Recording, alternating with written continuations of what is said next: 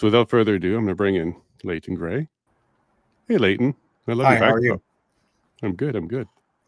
And I'm going to bring in Ken Drysdale. Hi, Ken. How are you doing? Great, great. Howdy, everybody. Hey, Leighton. Good to see you again. Yes, pleasure. Old friends, I see, because you've been on Leighton's show a few times, from what I understand. Yes, I've uh, I've had the pleasure of uh, learning much about all the wonderful work that Mr. Drysdale is doing in Manitoba.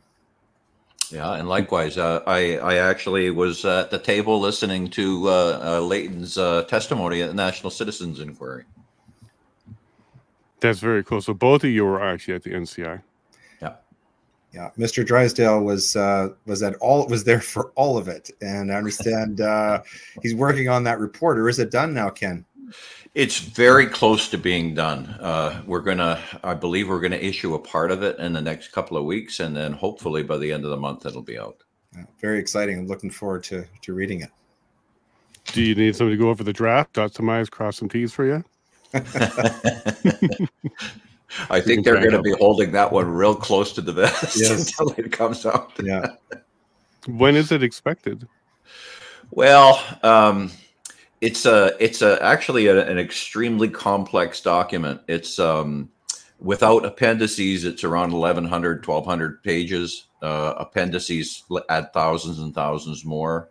It's not only uh, just a, a, a, text document, it's also hyperlinked to videos. Uh, the National Citizens Inquiry prepared professionally edited videos for every single witness. And we now have that in a database ready to be linked into the report. So it's not just you know the complexity of the words and the analysis but it's also a, a layer of uh, technical complexity on top of it that's incredible so what's the end result of that what do you hope will come out of the report once you're done wow that's a million dollar question isn't it um, i believe that number one, it's going to educate people. It's going to wake some folks up. I mean, I'm I'm amazed at how many people still don't know what happened.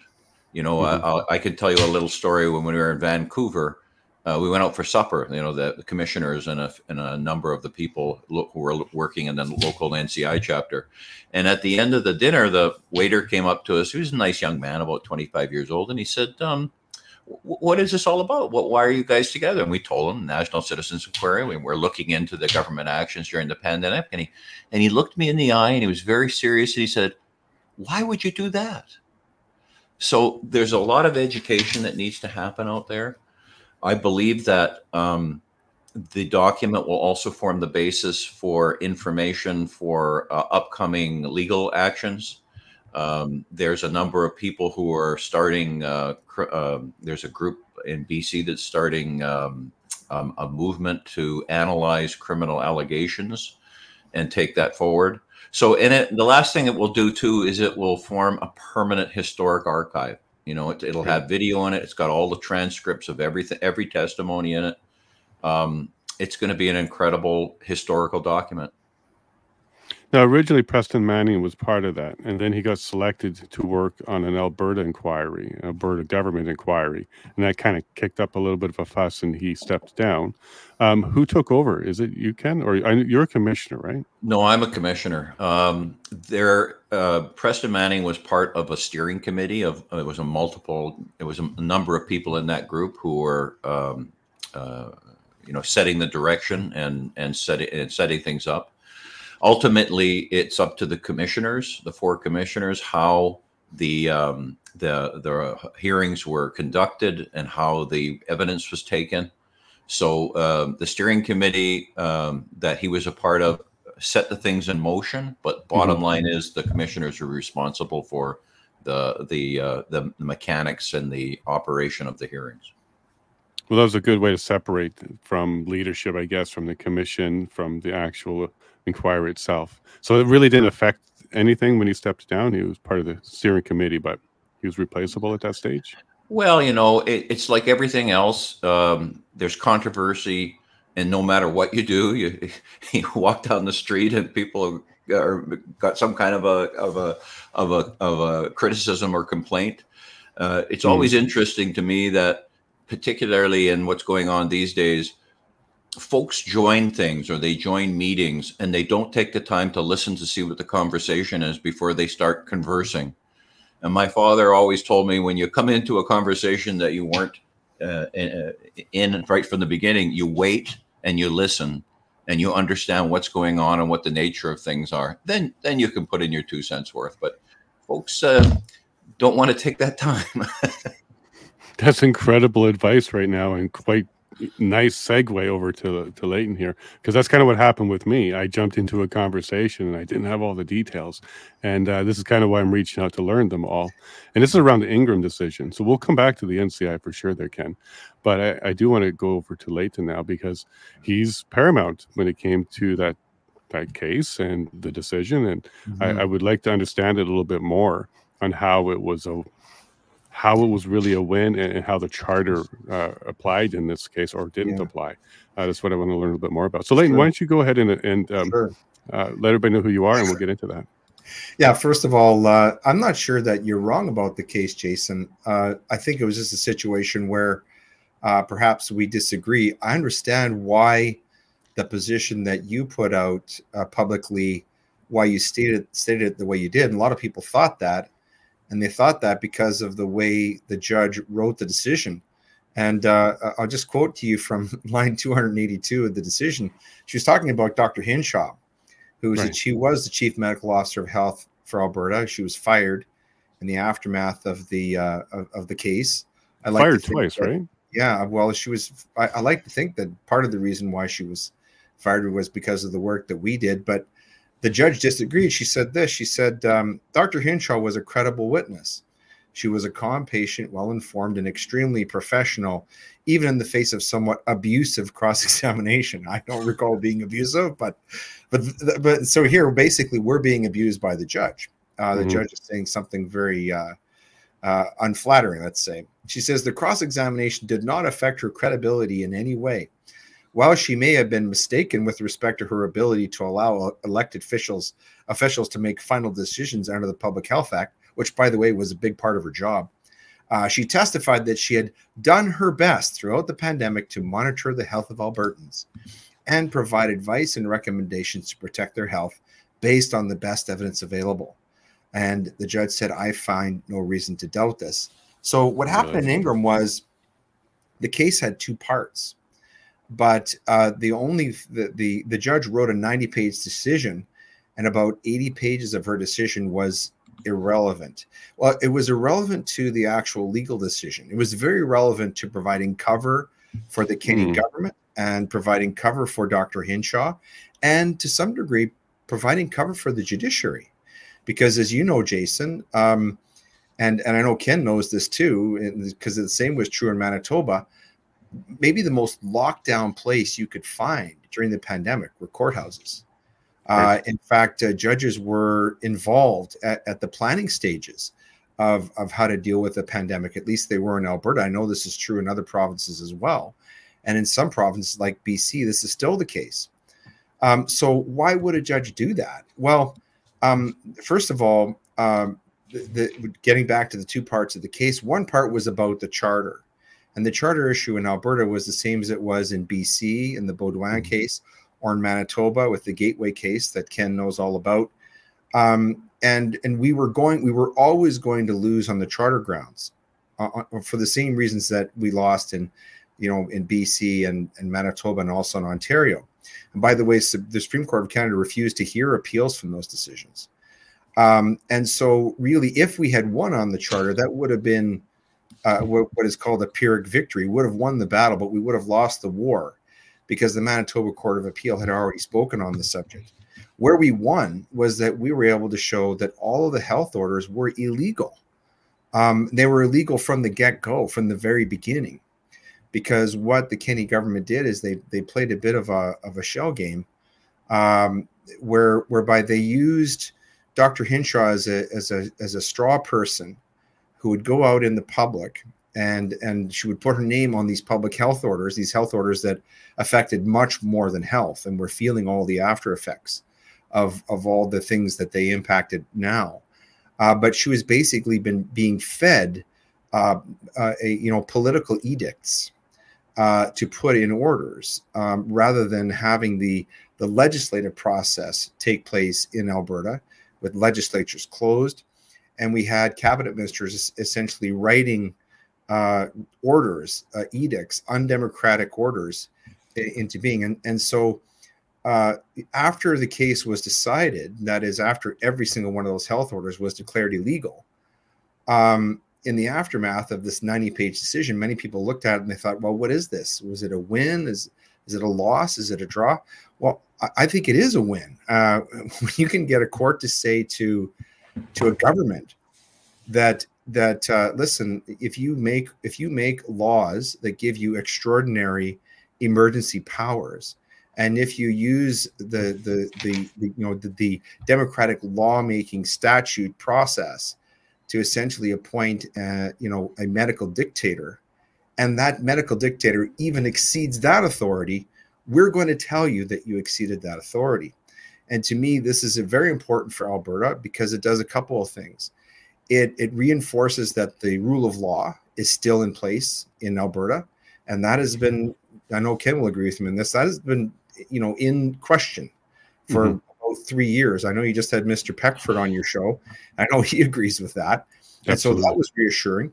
And secondly, uh, the after effect of that is that, uh, you know, many, many uh, still outstanding COVID prosecutions uh, fell fell like like dominoes. And so uh, many high profile cases, such as uh, James Coates and his church, Timothy Stephens and his church, Ty Nor- Northcott, Northcott Rodeo, all these were, were clients of mine. I'm very honored to say, and you know they were facing years in prison. At least Pastor Pastor Coates was was was facing additional jail time.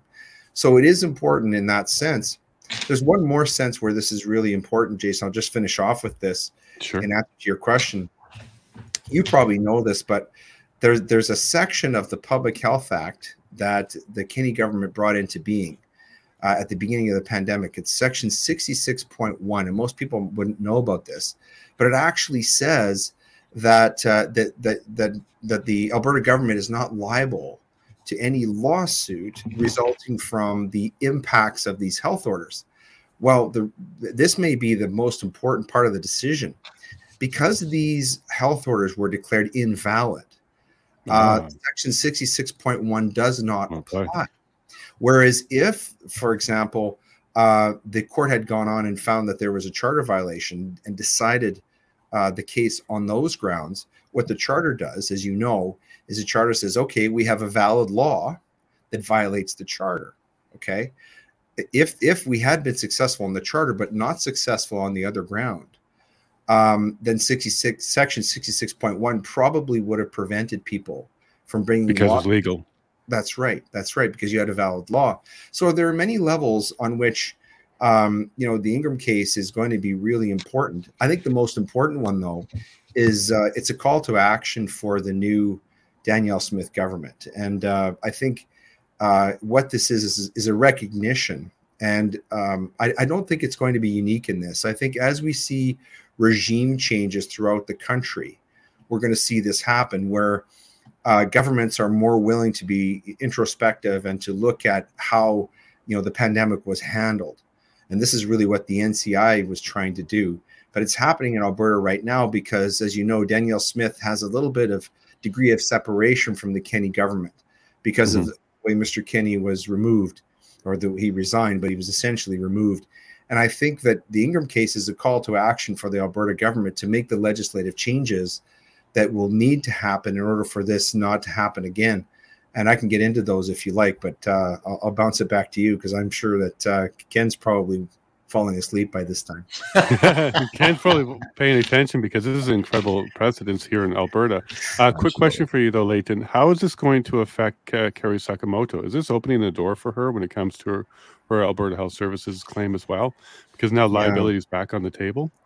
Yeah, this is a really good question. And also, um, I'm not as familiar with the Sakamoto case. I am inferentially, I'm more familiar with, for example, the Sheila Lewis case, uh, which, as you know, Jason, is the, the lady who sadly died because um, she was denied uh, eligibility to be on an organ donor list. Um, and I think um, the, these are this this whole uh, structure of Alberta Health Services, which is like a cabal of about a dozen managers who who rule and you know govern Alberta healthcare, uh, uh, you know, like a like a sort of medical mafia. Um, I I foresee that this is going to be taken you know taken apart.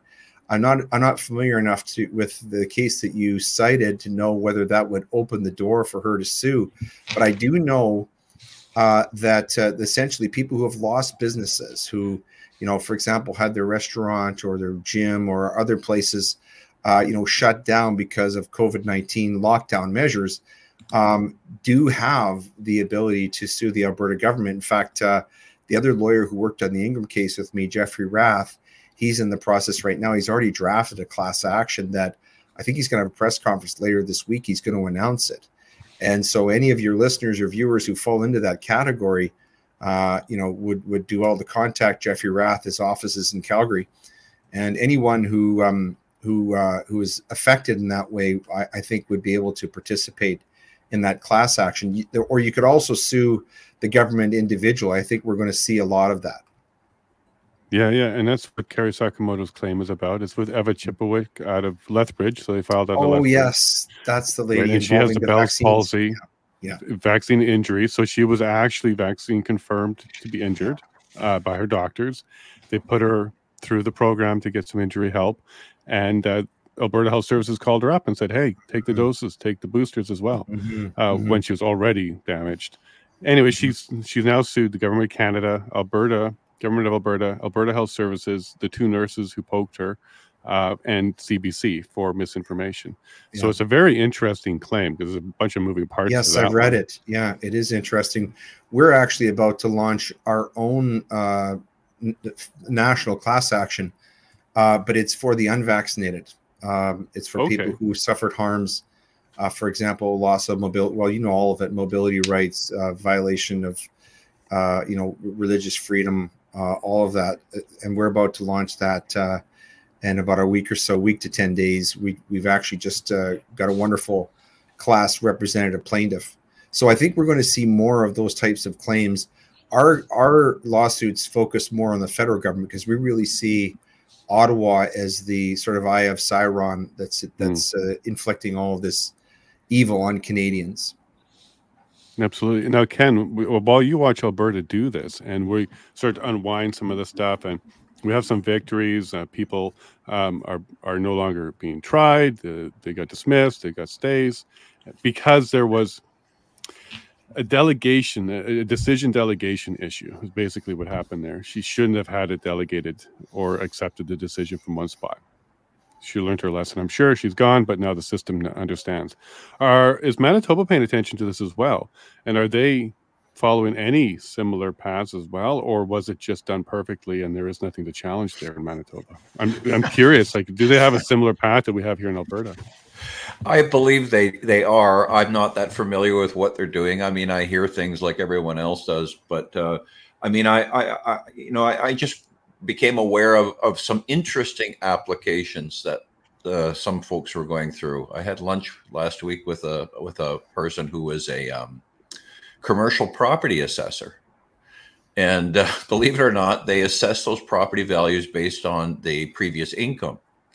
And the argument that these people are bringing in court is that the government has to give them their money back for their taxes they charge since the government themselves were the ones who did these illegal lockdowns or at least in my opinion what they were illegal lockdowns and therefore crashed their income. This particular one is a hotel owner so you know he can prove that his all of his earnings went to almost zero but yet the government still wants their cut based on the the uh, the uh, pre-covid lockdown income so they're using the initial report that I wrote as evidence in court, and they want me to testify in that. So that's an interesting application mm-hmm. of this mm-hmm. thing. I don't know. I'm not a lawyer. I'm an engineer, so I I don't know uh, how successful they'll be. But it's an interesting argument. Mm-hmm. Um, I, I, from my impression here in Manitoba, I believe that the uh, legal community is a little more constrained than they are in Alberta. Um, I think there's a lot more going on in Alberta. Um, I believe that there are a lot of folks here who are afraid.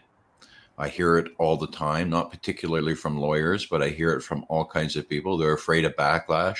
They're afraid mm-hmm. of their uh, professional organizations who, and they all going on witch hunts. You know, uh, uh, colleges of physicians and surgeons, in my opinion, have gone on witch hunts. They've violated their basic principles the the the legal ones uh, the, the, the law society here has also violated their principles and you're you're able to defend uh, accused people who are accused of rape or murder but you're not able to defend people against covid charges it's it's really interesting times we're living in so in manitoba i believe things are starting to move but in my opinion alberta is far ahead of where we are and, and I'm not sure why that would be, but it just seems to me that that is the case. Mm-hmm. It's a good point. Now, do you think it's because we're a little bit more, little bit more conservative, larger population, or we have such the juxtaposition where we have two cities that are completely different than the rural areas? Are these all the things that can make it up? Maybe. Well, well, you know, Winnipeg is a unique in Canada as a city most other provinces have competing cities and they have competing cities within a reasonable distance. Winnipeg, Manitoba does not. The nearest Brandon, large city to Manitoba, no, Brandon's 40,000 people, you know. That's um, the nearest one. Well, the nearest one's Regina. And uh, and from there, the nearest one to that is I don't know, um, probably Hamilton or something. You know? but where if you look at maybe well, I don't. There's are hundred thousand people in Thunder Bay, but you know what I'm trying to say. So Edmonton competes with Calgary, um, mm. Regina competes with Saskatoon, um, Victoria, Vancouver. Yeah, and, and, there just isn't that. So Winnipeg is an interesting uh, case. You know, it's a it's a more of an isolated city. its population is reasonably small and somewhat static. Um, and I mean, when you're looking, when you're talking about uh, uh, Alberta, you know, Alberta has twice the population that Winnipeg has. So, uh, and I don't know uh, because I'm not involved. I don't know the peculiarities of the Law Society here compared to Alberta, but I have heard from people and some lawyers that they were very concerned about the Law Society here. Mm-hmm. Mm-hmm. No, well, we did have the, we did have the recent right? case. Yeah, we did have the recent case, of course, involving. Um, uh, the lawyers from the Justice Center uh, yep. were involved in something of a controversy that was in the Gateway uh, decision, where yep.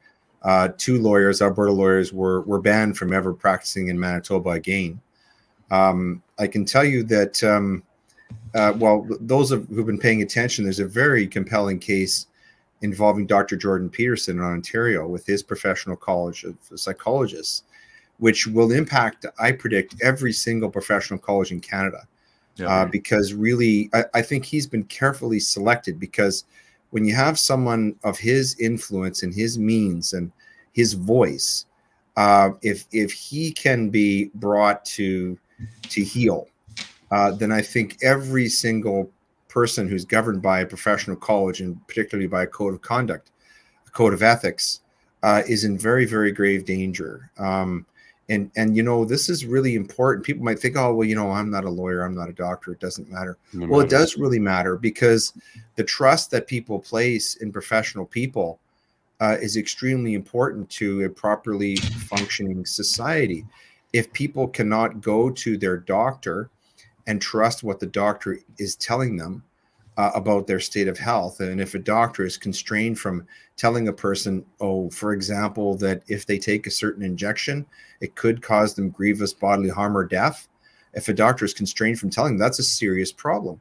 If, if people cannot trust that what they tell a lawyer is privileged and conf- confidential, or if they can't find a lawyer who will even represent them, that's a serious problem.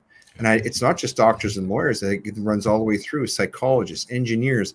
So many of the people, uh, you know, accountants.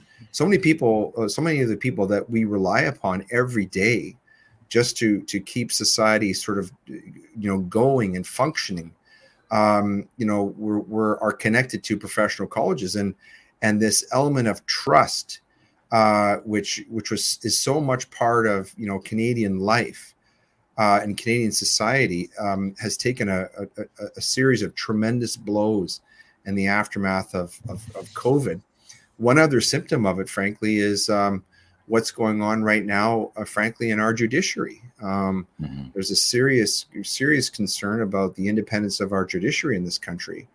Uh, when you look at, um, for example, how Section One of the Charter has been interpreted, I know Mr. Peckford. I, I watched his, uh, his, his when he was your guest, uh, Jason, on this program. He one of the ones, one of the people who wrote that section. He's horrified. Mm-hmm.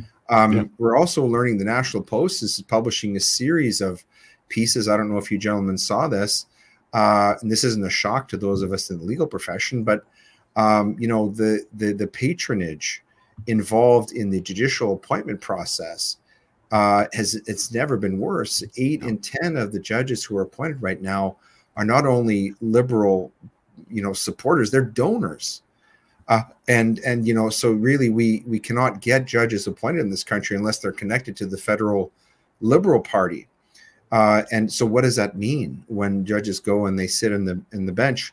You know, I, I looked at a meme just today from the the judges, the 53 judges of the Federal Court of Canada, and in September of 2021, they actually published a meme on on uh, a, a tweet uh, bragging about how every single one of them has been vaccinated. Well, what happens when you're a person who goes before that court uh, and you're bringing a suit involving vaccinations. So we have a pretty serious problem there. I have some ideas about how to fix it, but you know, all the way across the board, institutionally, and I know Ken has done a lot of work, for example, in looking at. Uh, you know, uh, uh, what he he he published a report that really took apart the lockdowns, and uh, is trying to to get the police to enforce that, and all the way through institutionally in Canada we're trying to figure out you know what is going on and how do we fix it? But i think what you said off the top jason is very very very true. We have to stop looking at the tops of the trees and we have to start looking you know at the roots. And that's what things like alberta prosperity project and what ken is doing in manitoba that's really that's really where it's at. That's where we can make the biggest difference. We can rail about you know whether or not uh, you know pierre poilievre is going to save the country from justin trudeau all we want but I think uh, where it's at, where we're going to change things, is if uh, you know we get involved with our local library boards and school boards mm-hmm. and you know that type of thing. You know, doing the things that we can do in our own communities, because you know it's the government that's closest to your door that impacts you the most. Mm-hmm. Yeah, just, yeah. Go ahead, Ken. I was just going to say, you know, you're absolutely right. The the institutions themselves have lost touch with what they're supposed to be, what they're supposed to do. You know, um, I questioned um, uh, a legal expert on a fundamental question, and Leighton, you could laugh at me about this, but to me, it's a fundamental question. And I asked a, a law professor, "What do you call the judge when you walk into court?" And of course, they the professor answered, "Well, it depends on what the court, which court, you know." And I said, "Well, just walk into King's Bench Court. What do you? You say Your Honor." And I said, "Why do you call the judge Your Honor?" And they said, "Well, you're you give respect and da da da da." And I said, "Isn't that half of it? Isn't that half of it?" And and and this professor didn't know where I was going, and I said, "The other half is that you're reminding that judge." That they're supposed to be mm-hmm. honorable and they're supposed to be representing the rule of law. And rule of law, by the way, doesn't mean following the, the, the rule in the book. What rule of law is, is that whether Ken Drysdale standing in front of the judge or the government of Canada standing in front of that judge, the ruling is the same, and we get we get we get um, treated equally. And that might be a small point to make, but I was giving a speech the other day, and Leighton, you, you reminded me of this because you used the same expression. I was giving a speech the other day to a group of people about party politics, and I used the term the shell game. Mm-hmm. And I didn't think anything of it. Well, you know, after the after the speech, a whole bunch of people came up and they didn't know what the shell game was. And so I had to explain what that means. So fundamentally, we've forgotten the fundamentals of our society, the fundamentals of you going and voting. We, the judges have forgotten that the reason they have, I don't know what the expression is, the reason they have tenure is because they're supposed to be protected from politics. They can rule against the right. government and they can't be fired. Very but they've true. forgotten that. They've forgotten that when we call them your honor, we're acknowledging that they're supposed to be clear in their thought process, give us the rule of law, and judge us equitably. And they've forgotten all that. And and you know just on that one point after i was talking to that professor they said to me uh, that we started to talk about the trucker convoy. And uh, they pointed out to me well you know it was it was tr- uh, big trucks that were there Mack trucks and stuff. There were no mercedeses and audis parked there you know the the, the allegation or the insinuation was uh, you know our elites whatever that means didn't represent us they weren't there in ottawa because they had in their in their minds they had too much to lose mm. and the trouble is is what they've already done is they've lost it they've lost their honor and they've lost the right to stand up for somebody in a court of law including in my opinion the judges mm-hmm. Well, the That's same is true actually of, uh, of of Parliament. You know, when you think of these terms, the right honorable. Absolutely. Uh, the the the reason why those those titles are there is because there is a tradition going back to the British parliamentary history, where if a this will shock people who hear this today because our current prime minister, I think, has been he's been he's been convicted in violation of the parliamentary ethics five times. I think if if he if more charges had been laid, it would be at least double that.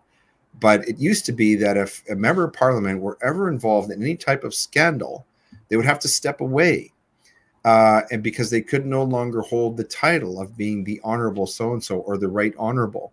Uh, and and until that that controversy was was they were cleared of that controversy, uh, they they could not sit in parliament, and th- this was not written into law. It was part of the part of the code of, of parliamentary ethics, uh, which we've clearly lost. Um, you know, I, I can't think of the last cabinet minister who actually resigned. Uh, Mr. Trudeau fired a few of them. Uh, Mr. Lametti was one of them, uh, one of many mediocre lawyers who sat as our justice minister, in my respectful view. Um, but but this is uh, this is very true, and it gets back to the point I was making earlier about about our institutions and our trust in them because if we if people are going to hold these titles, they have to hold up to uh, that that title. They have to live up to it. Uh, and it is an honor to be a judge. It is an honor to be a prime minister or a member of parliament, and uh, and of course um, uh, we must demand that of them. And uh, I think if we have too much respect for for for the title and not for the manner in which it's held, uh, then we've got a serious problem. And again, this comes back to things like APP, Alberta Prosperity Project, where we're trying to get back to the grassroots uh, of how our communities, how we govern ourselves. Um, because right now, I think it's very clear that the way that we're being governed in Canada uh, is almost entirely, uh, I would say the word is dysfunctional. It just isn't working properly. Yeah. In, in all levels. And to t- yeah. Yeah, and to touch on the um, the Peterson precedents, which might be set here, which is your profession to be uh, your governor, which is above and beyond what it was originally for. It was, it was to govern the profession, not the person. It was to provide guidelines, but for the profession. And if you stepped out of it, I, I get it. The mm-hmm. challenge there, and as you were saying there, Leighton, is what people may not understand yet is when their professionals are governed that way, controlled that way, you you won't be able to trust them. Like there will be a doctor that wants to tell you, "Oh, it could be the vaccine," but because of the college, they're not going to tell you. Or a lawyer would say, "Well," or be thinking, "Well, there's a path forward, but I have to stand up against all these judges with vaccination, and, yeah. and I'm not going to do it." So you're going to have that breakdown on trust. But what mm-hmm. people also need to understand is once it goes from professionals, it's going to go to the unions. The unions are going to start governing exactly the same way they're going to be telling you as a member how you're supposed to conduct yourself on social media and everywhere else. And then the next mm-hmm. step is going to be your actual job, your employer. So once mm-hmm. the professional bodies have gotten into the habit of telling you what you can and can't say, the unions are going to follow them up. They're going to say, hey, look, they do it, we can do it. And then the employers are going to be emboldened because there's not even unions fighting back anymore. So they're going to get us all. They're going to get us all mm-hmm. eventually whether you're self-employed or employed in a union or professional there's going to be somebody that tells you what you can and can't say and what you should and shouldn't believe and mm-hmm. i think this is the precedence the peterson precedent may set if it goes the mm-hmm. wrong way mm-hmm. um, ken you see the same thing yeah you know you're right and it's um it's terror is what it is even if they don't take the next step I know people, you know, we hold rallies. We've got a series of seven rallies going on right now. We've done two now, one in Winnipeg and one in Gimli, and we've got another one tomorrow in, in um, Selkirk, Manitoba. And I know people who put their hands up in front of their faces because they don't want their picture to show up anywhere, you know, because they're afraid that we have government contracts and they're going to, and they're afraid that they're going to take them away. Now, whether they do or not is a question, but the, but the, the, the key here is that they've developed enough terror and fear in these people that they cow themselves. How many mm. of your witnesses, how many of your witnesses have stopped a moment and self corrected or not said what they thought in this free country of ours because they were afraid of retribution?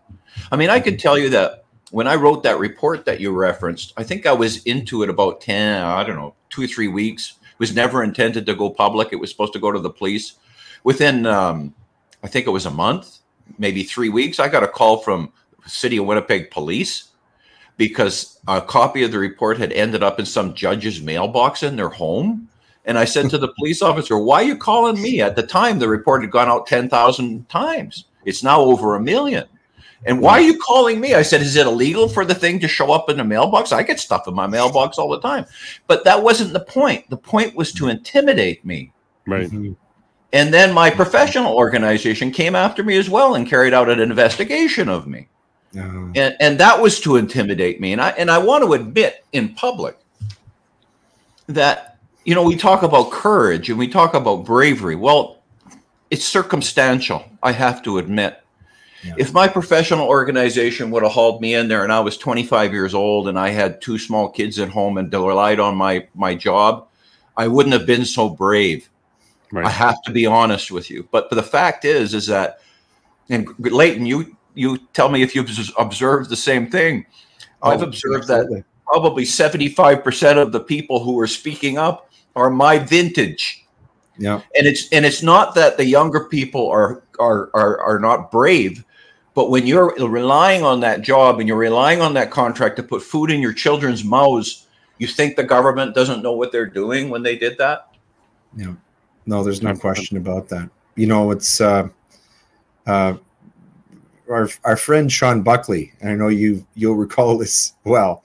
He, uh, he he he gave a great speech to the NCI about the second commandment, the application of the second commandment, um, and that is you know do unto others. Yeah. Mm-hmm. And uh, part of that is how you treat other people, but it's also how you govern yourself. Um, and um, if you're not willing, if if we as Canadians are not willing to stick our necks out a little bit, I agree with you, uh, Ken. It is situational, but at the same time, you know, there's a cost of discipleship, yeah. and uh, we need more people who are willing to pay it. On that, at, at, you know, at, at, the local level, that's that's going to make the biggest difference. Yeah. This is why I really enjoy being involved with Alberta Prosperity Project, is because we get people together uh, who are not only only like-minded, but but also you know they have a lot of courage. They're people who are willing to, you know, to stick their necks out a little bit. And uh, you're right, there is danger in it because of the way that our society is being governed right now, and and the, the sort of uh, uh, woke net that uh, seems to be cast over uh, just about everything that we look at, everything that we see, everything that we hear, everything that we can and cannot say. Uh, but you know that's not that's not uh, that's not an excuse. We have to we have to have courage. We have to be willing to pay a price uh, for freedom. Uh, in, in, the same way that, uh, speaking personally, it's not easy to be a Christian. Uh, there, there's a cost involved. You can't take it on and put it off like a like a cloak. Uh, it's something that you that you live that you live by. Uh, it, it, it takes over your life, and um, I would say, Ken, not only is there, a, a let's say, a symmetry between uh, people of our vintage, I've noticed an even deeper symmetry between people who are believers, uh, who have some have have a religious faith, and people who are resisting wokeness. And uh, you know, I give a lot of credit to, for example, the million person march that's upcoming, that's being or- organized by a very courageous uh, and brilliant Muslim lady uh, you know, who's in who's uh, organizing that in defense of Canadian families. Uh, so I think there's a lot to fight for in Canada. I, I still think, you can call me crazy, I still think our best days are in front of us. Uh, but there's a lot of work to be done. we just we need more people pulling on the rope. Uh, people say we need more people awake. I think we, we need more people not only awake but uh, you know getting out of bed and getting out the door and doing something. Yeah. Preston Manning has a great book called "Do Something," uh, which mm-hmm. describes 365 different things you can do on a daily basis, no matter who you are, uh, to get involved and make a difference in your community.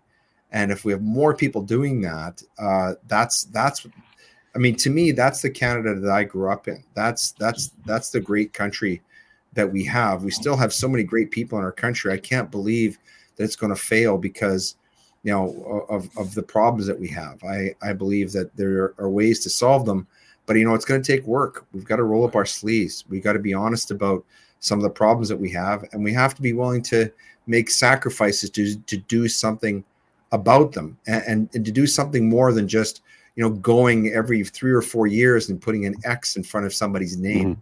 That's not going to solve the problem. That's not going to begin to solve the problems that we have in this country. Yeah, we, we don't even do that. I mean, you know, in yeah, our, in our, our, my group, Manitoba Stronger Together, has been part of what we do is educating the voters, educating the voters and bridging the gap of communication between the representatives and candidates and the people they represent.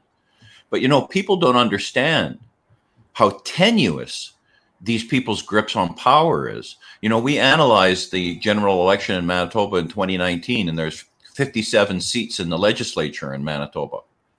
Well, of those 57 seats, 14 of them got in with a majority of less than a thousand votes. Each seat represents 15,000 voters. Seven to 8,000 voted. And, and some of those people, of those 14, got in by less than 100 votes. Now, there's another group. There's another 17 or 13, uh, I think it's 15. There's another 15 seats that got in by less than 2,000 vote margin. So, in other words, 29 of the 57 seats in the legislature are up for grabs. And so, when someone tells you my vote doesn't mean anything, they're not looking at the numbers. And I'll tell you what, the government doesn't want you to look at the numbers. We put out a blog post about this two weeks ago, and I got phone calls from uh, certain political representatives go, trying to say, you know, shut up, you know, kind of thing. Hmm, let me guess who. yeah, I mean, yeah. We, we, we actually identified the writings and the representatives, and we're non-political. We're, we don't mm. support a policy, but what we're doing is we're educating the voters. We're inviting these candidates in to speak to us, and you make your own decision. You know, it's funny. We had a meeting two weeks ago, and we had a candidate in, and I said, "Okay, you got your 15 minutes or 20 minutes. Give us your elevator pitch."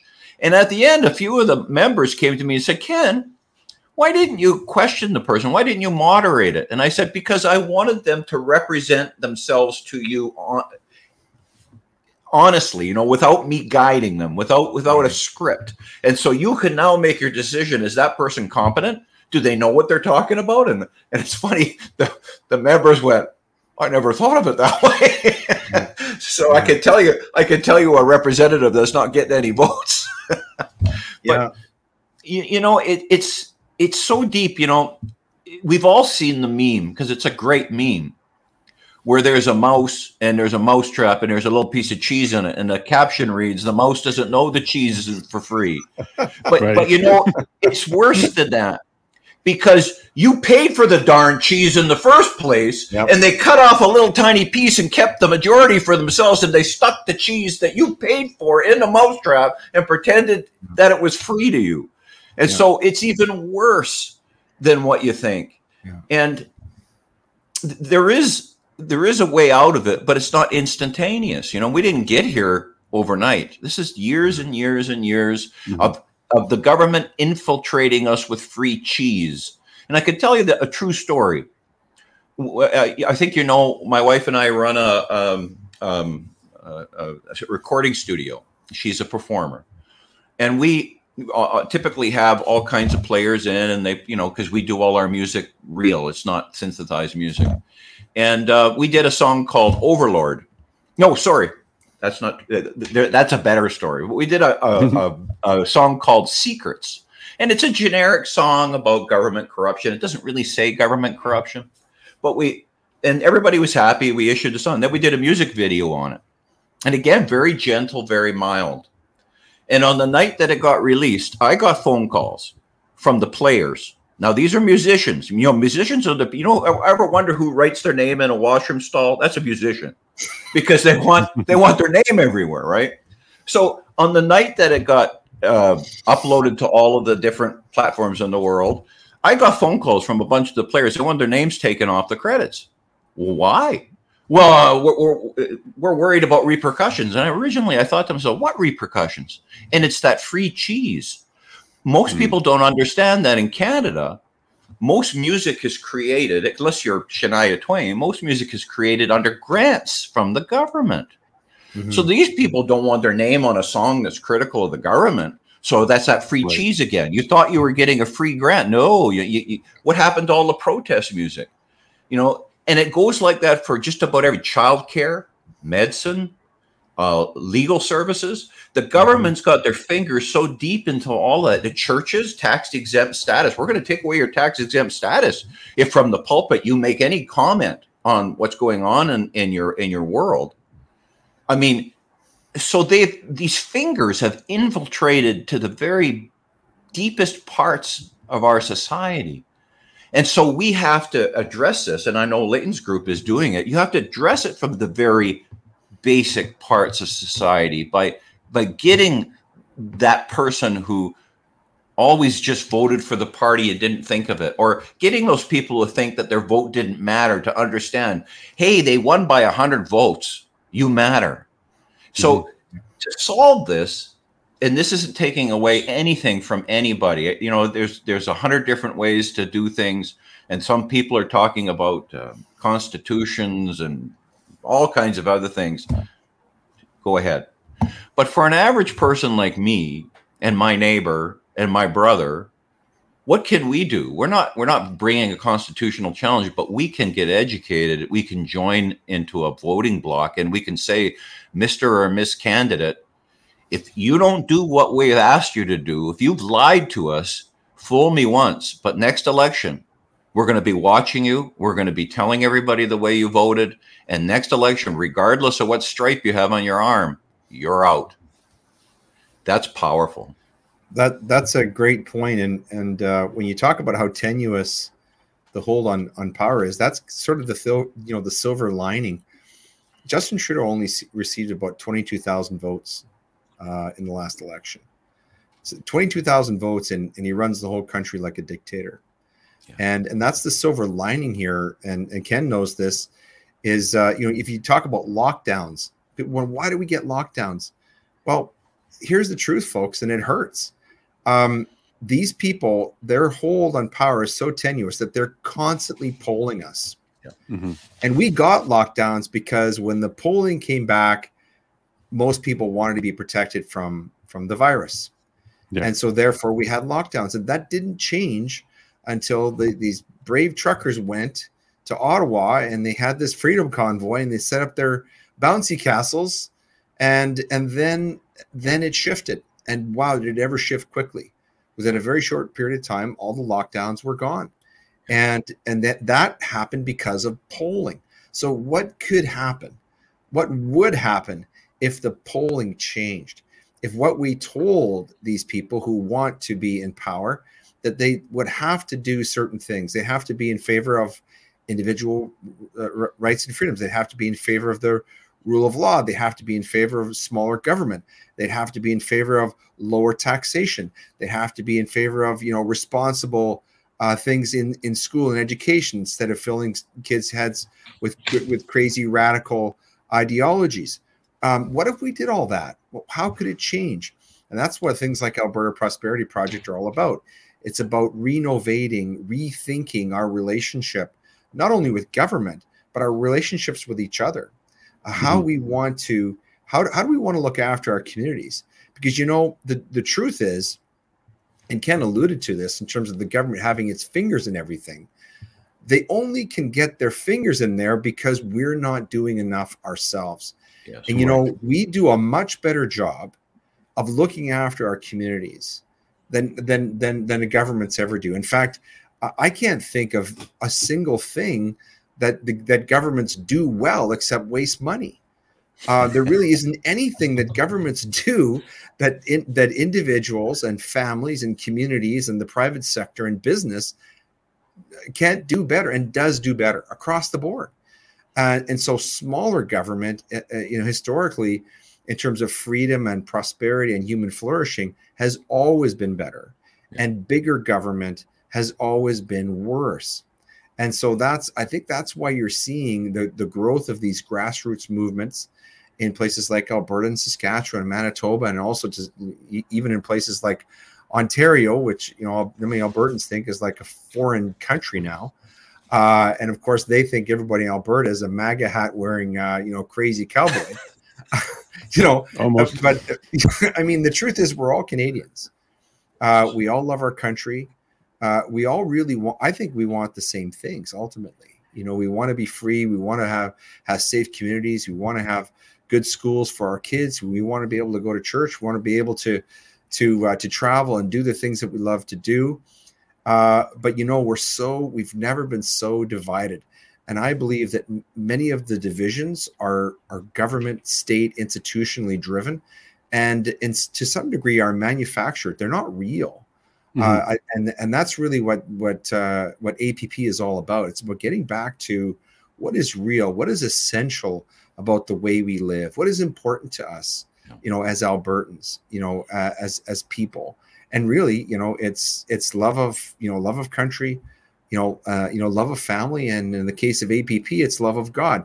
Uh, we have essential to the APP program is is having God at the head of the state, not because we want to create a sort of theocracy, but the reality is, um, you know, Canada and the United States and other nations where human beings have flourished have been Christian. I don't think that's accidental. You know, Dennis Prager, uh, you know, has a famous quotation that I, I like to repeat, and that is, you know, where God is, men are free, and where God isn't, men are slaves. And and that's simply true. Uh, you know, we in order to have human flourishing, uh, and in order to have the rule of law, we have to have some standard uh, to you know some someone to, to whom politicians and leaders are beholden. And that gets back to the whole that whole honorable, right honorable. Where does yeah. the honor come from, right? You're right. You know, I mean, people have to have something greater than themselves to live for. Without that, how could you not be a nihilist? And that's what we're seeing right now. Ken, it's not it's not truth, it's my truth. Right. Um, Ken, it's okay if I lied over here because I'm going to get a little bit more. Ken, you shouldn't always be such a stickler for that because, and that's because the reason people are like that now is because they have nothing, or a lot of people would become a, you know, there is a, I think there's a resurgence of, of um, Christianity in this country, but I think we've got a long way to go. And I see when the, I see the policies that the government has institution eh, has instituted you know that they're into daycare. They're telling you how how how you're going to raise your kids. And if you don't do this i'm not going to look after your kids. And people go I, I need government daycare. You, you you want you want the government in music. You want the government in regulation. You want to know when you can get up and what you can say and what you can do. And what they've they've they've done over time if they're replacing something greater than a person with the government and they're they're almost shaming people with regard to being Christians. And, and it's you, I believe it's unique w- with regard to Christians. When I saw what happened during the pandemic, they were being targeted. I didn't see, and maybe I missed it, but I didn't see any sieging of uh, different um, uh, different religious institutions other than Christian churches. I didn't see the police forcing their way into different places. It was always in the Christian church. And mm-hmm. perhaps perhaps all the rest of them were more compliant, but I don't think so.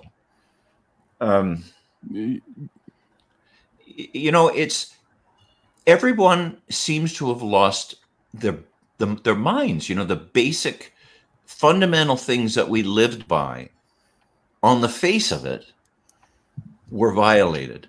You know, I, I, was doing a little research the other day on the Ontario College of Physicians, and I'm going off off this a little bit, but uh, if you read in the Ontario College of Physicians, and there's that, and there's an act in all provinces which has to do with um, medical consent, and it's very well laid out in the acts and in the regulations in the in the in the uh, colleges of physicians and surgeons, and it essentially says that if a patient doesn't want to do a certain um, procedure, and a procedure could be an injection or a pill, or it could be a cutting with a knife.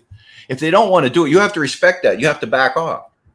Well, particularly in Ontario, in the regulations of the College of Physicians and Surgeons, they had a piece in there, which isn't there now, but if you go to the Wayback Machine, you'll find it like I did, where it says if a patient refuses to take the vaccine, you should prescribe psychiatric drugs for them or right. maybe therapy in order to get them to take the vaccine. Well, how is it on?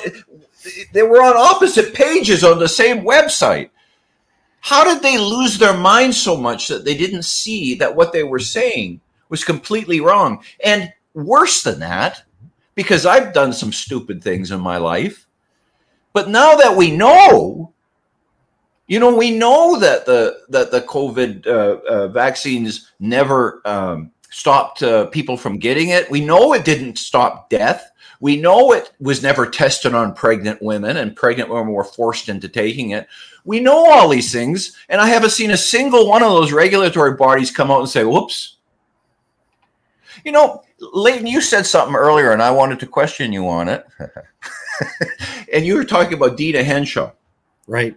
And you, I think you said something to the effect that in in her testimony in the Ingram case, she was saying that she used the latest and best information that she had available. Right, right. But did you not cross-examine her on another yes. case where she said she didn't do any research; she just did what Ontario did or Quebec same, did? Really, it was, same, it was, the same case.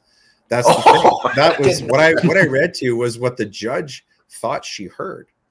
But in fact, oh. in that case, we produced uh, Dr. Jay Bhattacharya as one of the world's leading experts in epidemiology he's also uh, got a PhD in economics. He's an expert on the impacts of lockdowns, and he predicted many of the impacts that we're going through right now. And the judge complete not only ignored his evidence, but she adopted the sort of character assassination uh, that the Alberta government lawyers perpetrated against him uh, in the course of his testimony. I mean, this is a man who probably, I mean, if uh, yeah. in the next, in the next, uh, if, if there's a Republican president in in you know coming up in, in 2025, Jay Bhattacharya is going to be seriously considered for being the head of the CDC or the NIH. That's how eminent, eminent he is. And uh, but he was actually, if you can believe it, he was portrayed as a mercenary who is trying to make a name for himself on social media um, because he he testified in the case uh, for for free. So that's that's exact that that's what I'm talking about in terms of you know how difficult it is right now.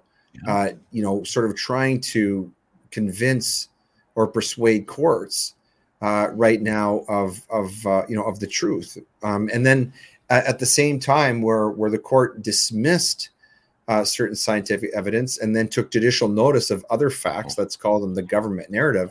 At the same time, the courts say, well, you know we're not we're not scientific experts. We can't be arbiters of science. Uh, the court said that in alberta and then the chief judge in manitoba said you know said likewise.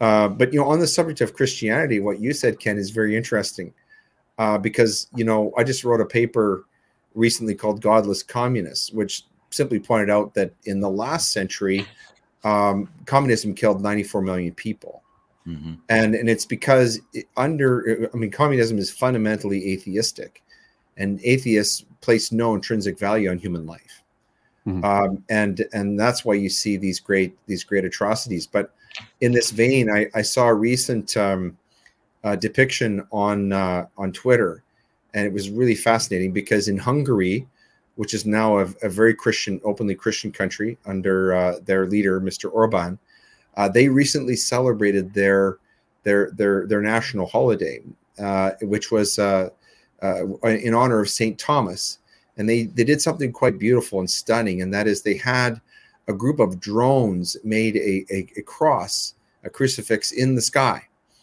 Uh, and then and then it, that was on one side of the page, and then on the other side of the page, they showed a picture from 1956 in New York City on Easter Sunday. And what they had done in New York City is they had uh, they had shut off all the lights in these high in these high rise towers, but for the ones that made the three crosses. And of course, that is uh, that was a symbolic depiction of the three uh, or the, the, the three crosses, the three crucifixions that took place on Good Friday. So so in 1956 in New York, there are three giant crosses downtown. Uh, but then in that 1956 is significant because 1956 is also the year that that Hungary fell under communist oppression and Christianity essentially disappeared. And and now when you think about it, is it is as inconceivable today that in New York City we'd have three three crosses light up their skyline as it must have been inconceivable in 1956 that Hungary would be a Christian country. Uh, but it's interesting to note that in countries where Christianity is flourishing, uh, you know, people are flourishing. Uh, Hungary is a very peaceful country. Uh, so is Austria. Many Eastern European countries are doing are doing very very well under under Christian leadership. And uh, I think uh, you know, as I said, it's, it's it, I think it reflects what was true here a generation or two ago. And of course, we can't go back in time, but we can certainly learn from our mistakes. And I think that um, you know, getting back to, let's say, a more foundational uh, ethic in our country that at least has a Judeo-Christian ethic foundationally in our in our society, that which is the foundation of our Western civilization and our law, I think is very very key. And I want to make it clear to people listening to this. I mean, I'm not a religious, you know, fundamentalist. I don't want the Pope to run Canada. I'm not talking about that. I'm talking more about along the lines of what Shawn Buckley said at the National Citizens Inquiry, and that is, if we all lived by the Second Commandment, we probably wouldn't need law. Mm-hmm. Well, you know, I agree with I, I always do because you're a lot smarter than I am, Leighton. I always agree with you. I don't. But, but I can't invent things, Ken. These guys don't know that you invent things that work when it's 80 below. That's an engineer. Well, That's an engineer. Well, no, no, no. I, I think God made them work. I just figured out what they wanted, you know. But I, the part that I disagree with is that I don't think we're headed down the road of communism. I think, and this is a people are going to go crazy about what I'm going to say, but we're on the we're very well along the road of fascism. You know, the yeah. difference between communism and fascism, they both have the same root. You know, they both they're both Marxist ideals. Mm-hmm. But communism is when the government controls everything, the means of production, etc. Right. Fascism is kind of a hybrid of communism, but it's where the government gets into bed with the big corporations and together they control all aspects and, of your and, life and media yeah yeah and media right. I, I mean you know I, i've often wondered and i've got you here so why not i've often wondered how we have a combines act in canada but it only applies to people like you and i it doesn't apply to bell media or rogers or Thomson newspapers i have a friend who owned a grain terminal in uh, Western Canada, and there was a competing grain terminal in the town. I think there was two or three of them, and it, the one had gone out of business some years ago. And this small company, small Western Canadian company, wanted to buy that other terminal. Well, the government stepped in and said, "Oh, oh, oh no, that's that's monopolism. You can't do that." And then Rogers, or I'll get it wrong, Rogers or Bell or whoever the heck they are, take over three quarters of the communications in Canada. Well, that's a good thing. That's not mm. that's that's not monopolism. And so when we get these giant monopolies and they're sanctioned by the federal government, then we're down the road a long way to fascism because it's not just the government squeezing you it's your job and it's it's um, the banks and the and the and the and the credit card company financial institutions saying they're not going to do business with you in our day and age they, right. it's the it's the, the banks and the credit unions closing down people's bank accounts. And I've asked the question, and I uh, of some uh, CEOs of the banking system, and said, "Well, when that order came down, if it was an order, did you consult your lawyers as to whether it was a legal one or not?" No, no, they didn't. They just did it. Yeah. Well, so, they got immunity, so why not? Oh, yeah. So if that's not fascism, you know, the co- giant corporations in bed with um, with government, and then we put tremendous number of small and medium sized businesses out of business because the government chose winners and losers. You know, mom and pop store in the corner who, where you usually get your bread and milk couldn't be open, but Costco could. I mean, you know. I agree with you. I, I think it's a worst kind of. Uh, go ahead, Jason. Sorry. Yeah, and along those lines too, by attacking the donations, you know, do good GiveSendGo and GoFundMe, attacking those. I can't tell you how many people are afraid to donate even to defense funds or to candidates now. There's an incredible amount of people who mm-hmm. only want to use cash. They won't send you money because they're very, very concerned that they're going to be on a list and be targeted in the future. Mm-hmm. So that's mm-hmm. yet another fork into the death of democracy here when we can't even fundraise defenses for people like Tamara and Pat King mm-hmm. and all that kind of stuff mm-hmm. because a lot of people are so scared that they're going to be the next ones debanked. So you're not wrong at all. No. Uh, what I would have liked to have seen the banking industry do, which which is what the insurance industry did, they said no. they they they denied the government on shutting down policies because the entire industry is built on trust from the public. So they didn't want to rock that. So they pushed back hard enough. I would have liked to see more industries do exactly that. And Absolutely. when we have our unions kowtowing to the government, you're dead right when we're headed to fascism because they're controlling not just the employer, the employees. The employees have no recourse. Where are you going to go? To Human mm-hmm. Rights Tribunal that just sent Joe out because he was vaccinated and didn't want to do it? Where are you going to go? To your employer? To your union? Nobody's on your side. So yeah, you're 100% mm-hmm. correct. There's there's nowhere to go. Well, you know, one of the most interesting stories that I heard was this lady, I think she was in Ontario, who, who went to the Business Development Bank, which is a government of Canada, mm-hmm. and um, she got a loan to start a, a spa in, in late 2019. I think it was September, August, something like that, 2019. So they lent her $100,000 or more, and she started the spa business. And then by March, they imposed these lockdowns. Well, it, it, the Business Development Bank of Canada still wanted its money, wanted its mm-hmm. payments. Mm-hmm. You know, the arm of the federal government that shut her down wanted its money. And they put her in default and she lost everything, lost her home and everything. So the government gave her money on the basis that she was able to do business and then the government locked her out of that business, and then they took everything she owned. And the same thing happened to, and it's not a secret, to uh, Tamara uh, Ugolini from Rebel News. Her and her husband has started a, a, a small construction business. It was um, a vacuum truck, I think they borrowed money to get. And then when the lockdowns happened, they still had to make payments when they couldn't uh, run their business. So the mm-hmm. government chose and always has chosen winners and losers. And as mm-hmm. long as you're not watching, you know, my grandfather had an expression. he always, I heard him talking one day to, I can't remember who it was. And uh, my grandfather said, Do you think my kids do what I tell them to do because they love me? Mm-hmm. And it's the same with your politicians. They don't they won't do what they're supposed to do unless you force them to do it, unless they're afraid of you. And mm-hmm. I will mm-hmm. tell you something, and I don't mean afraid of violence. I'm talking about no, no, no, but recall or something else. Yeah, yeah, you know, when the first the first people that those candidates swear allegiance to is to the party. If they don't swear allegiance to that party, the party won't let them run. Correct. You're a, a voter is is is way down the road.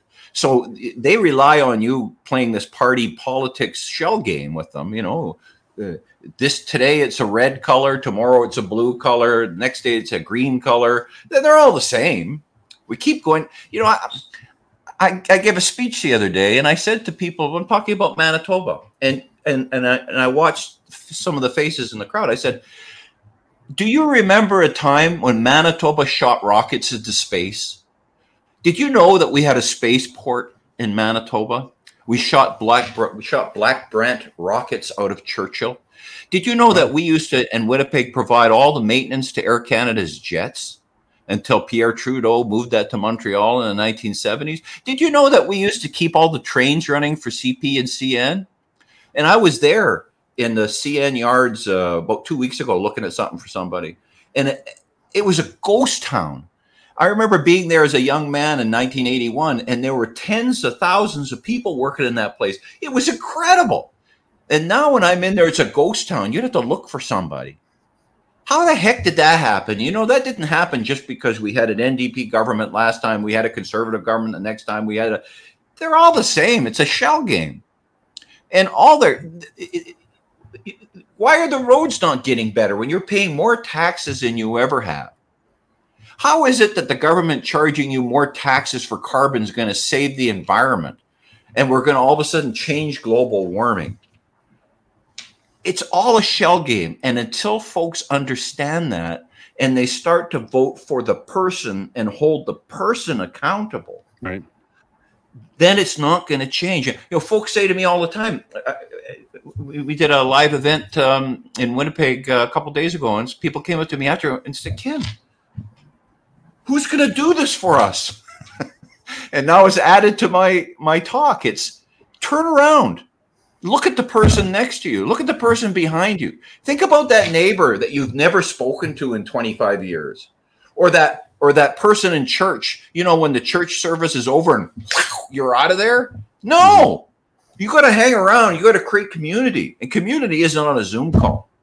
You know, mm-hmm. I, I don't have community with a postage stamp on my computer. I have community with people that I go spend time with. And if we don't start, and that's simple, you know, who doesn't want to talk to their neighbor? Who doesn't want to shake their hands with the person sitting behind them in church? Who doesn't want to hang around a little bit and tell stories like, well, that's what we're doing here right now. We're telling stories. We're building community. You know, we're we're starting to understand each other, and we have to do that as a society. Educate ourselves, know our neighbor. You know, if I need some help, I should be able to go to my neighbor and say, I need some help. I shouldn't be going to the government and saying, well, what could you do for me because I deserve it? No. So the solution is quite simple, in my opinion. Not complex at all. It doesn't happen overnight. It's not going to happen in the reopening the BNA Act. Maybe it will. I don't know. You can go ahead and do that if you want. But for most of us, the only power that we have is creating a community speaking mm-hmm. together, educating ourselves, and voting, not for a party, but for an individual, and then holding them to account. I'll shut up. No, that no, is, I, that's brilliant. That's brilliant. You said. Yeah, and I agree with that completely. Being an independent candidate, this is what I'm fighting all the time. Um, the idea of po- party politics, party allegiance, and people are absolutely aligned to parties. Now, one of the things I learned early, and it kind of caught me by surprise, was the party whip. We still have oh, them. Okay. Yep. But the party whip's job in my mind early was to cause the MP to align with the party. But after more research and more thinking about it, they're really there to teach the MP how to whip the people. It's more mm-hmm. of a teaching position than it is a guiding position because what ends up happening is once an MP becomes an MP for the first time, they get introduced to this entire thing called a whip, and then they learn how to whip the people. So when you go to them and say, "Hey, I need this, that, and the other," they learned how to tell you to be quiet and not to become a problem anymore. And I think if people realized that parties have a whip still, and what the actual function of it is, is to whip you through the MP in order for you to continue to vote blue or vote red and stop complaining. This is where the power has died. It's it's completely died for us. And yeah. and people need to make MPs worried for their jobs again. Again, not Absolutely. a violent thing, but hold them accountable, demand accountability, um, make them worried about the next election, and maybe start demanding some things like recall rights that are actually effective. 40%, that's way too high. It needs to be a lot lower than that. Um, so, Leighton, I'm going to turn to you now. With APP, you have several policies that you're proposing for the uh, AGM coming up here. And I saw mm-hmm. quite the list there, and it's impressive. Right. Yeah. Um, can you touch on a couple that you think are like low hanging fruit that can really move the needle if they get passed or if people start to adopt that kind of behavior? Yeah. So uh, just to back up a step, just to explain to people what APP is. Uh, APP is not a political party. We don't have any direct affiliation to any party. Uh, what we are is is uh, we are a, a grassroots uh, educational society um, that has kind of a think tank arm to us. And so, what we're trying to do is we're trying to get good ideas uh, put into policy that would that will find their way into law. And what we're seeing right now in Alberta, just because of the way things have sort of unfolded in the aftermath of, of the Jason Kenney government, is a tremendous opportunity where we actually have a premier in Danielle Smith uh, who really is prepared to to listen. Um, mm-hmm. And uh, if you look at some of the ideas that have found their way into law under her government, for example, the Alberta Sovereignty Act, that's an idea that came out of a think tank, uh, and that that came right out of the Alberta First movement.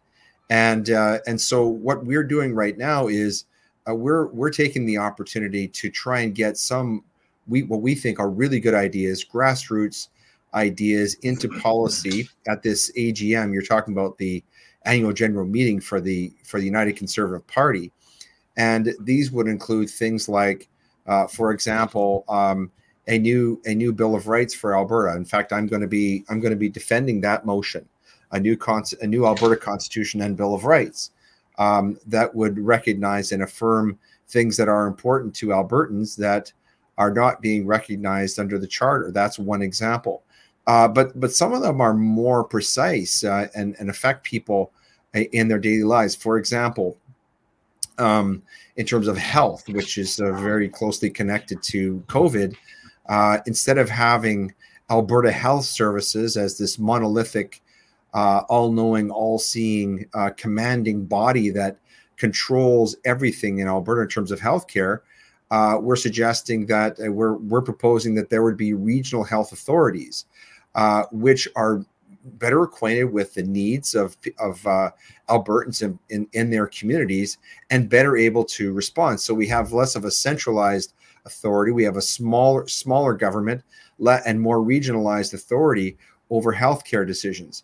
Uh, that's that's an example of something that that, that we're proposing. Another one that's really important, uh, I think, and uh, I, have been working with um, uh, a, a, a, credit union in Alberta that you, you, probably know about, Bow Valley Credit Union, uh, and a, a, really a brilliant mm. guy named Brett Olin, who is their CEO. Um, he's very concerned about the, the the the sort of financial access to financial services. And we saw this during the the pandemic. I believe that either you or Ken mentioned it during this during this call um, this incredible encroachment into uh, in, in, into an individual freedom where people's bank accounts are frozen. I think you were talking yeah. about this, Jason, in the context of GoFundMe. Well, uh, you know, this has even broader application. We saw, for example, Nigel Farage in Britain, who is one of the people who had led the the whole Brexit movement. He was debanked, and there were no financial institutions uh, in Britain, and he's quite wealthy, but there were no financial institutions that would uh, would uh, that would take him uh, as a as a customer, as a client of their bank. And he discovered very quickly that he was essentially a, a non-person. Well, what would happen? What could happen in Canada if a if if this uh, you know uh, global currency, digital currency, were imposed? Uh, and we had FINTRAC was being used to track people's uh, purchases and and to give them social credit scores in the same way that we hear about in places like China. Mm-hmm. Well, uh, you know what? One of the things that we proposed is uh, that that the Alberta government needs to take steps to ensure that Albertans will be guaranteed access to financial services. Uh, because it, w- without that, I mean, just think about it. What could you do if you didn't have access to your money? Of course, not having access to, not having any money, is a deeper problem.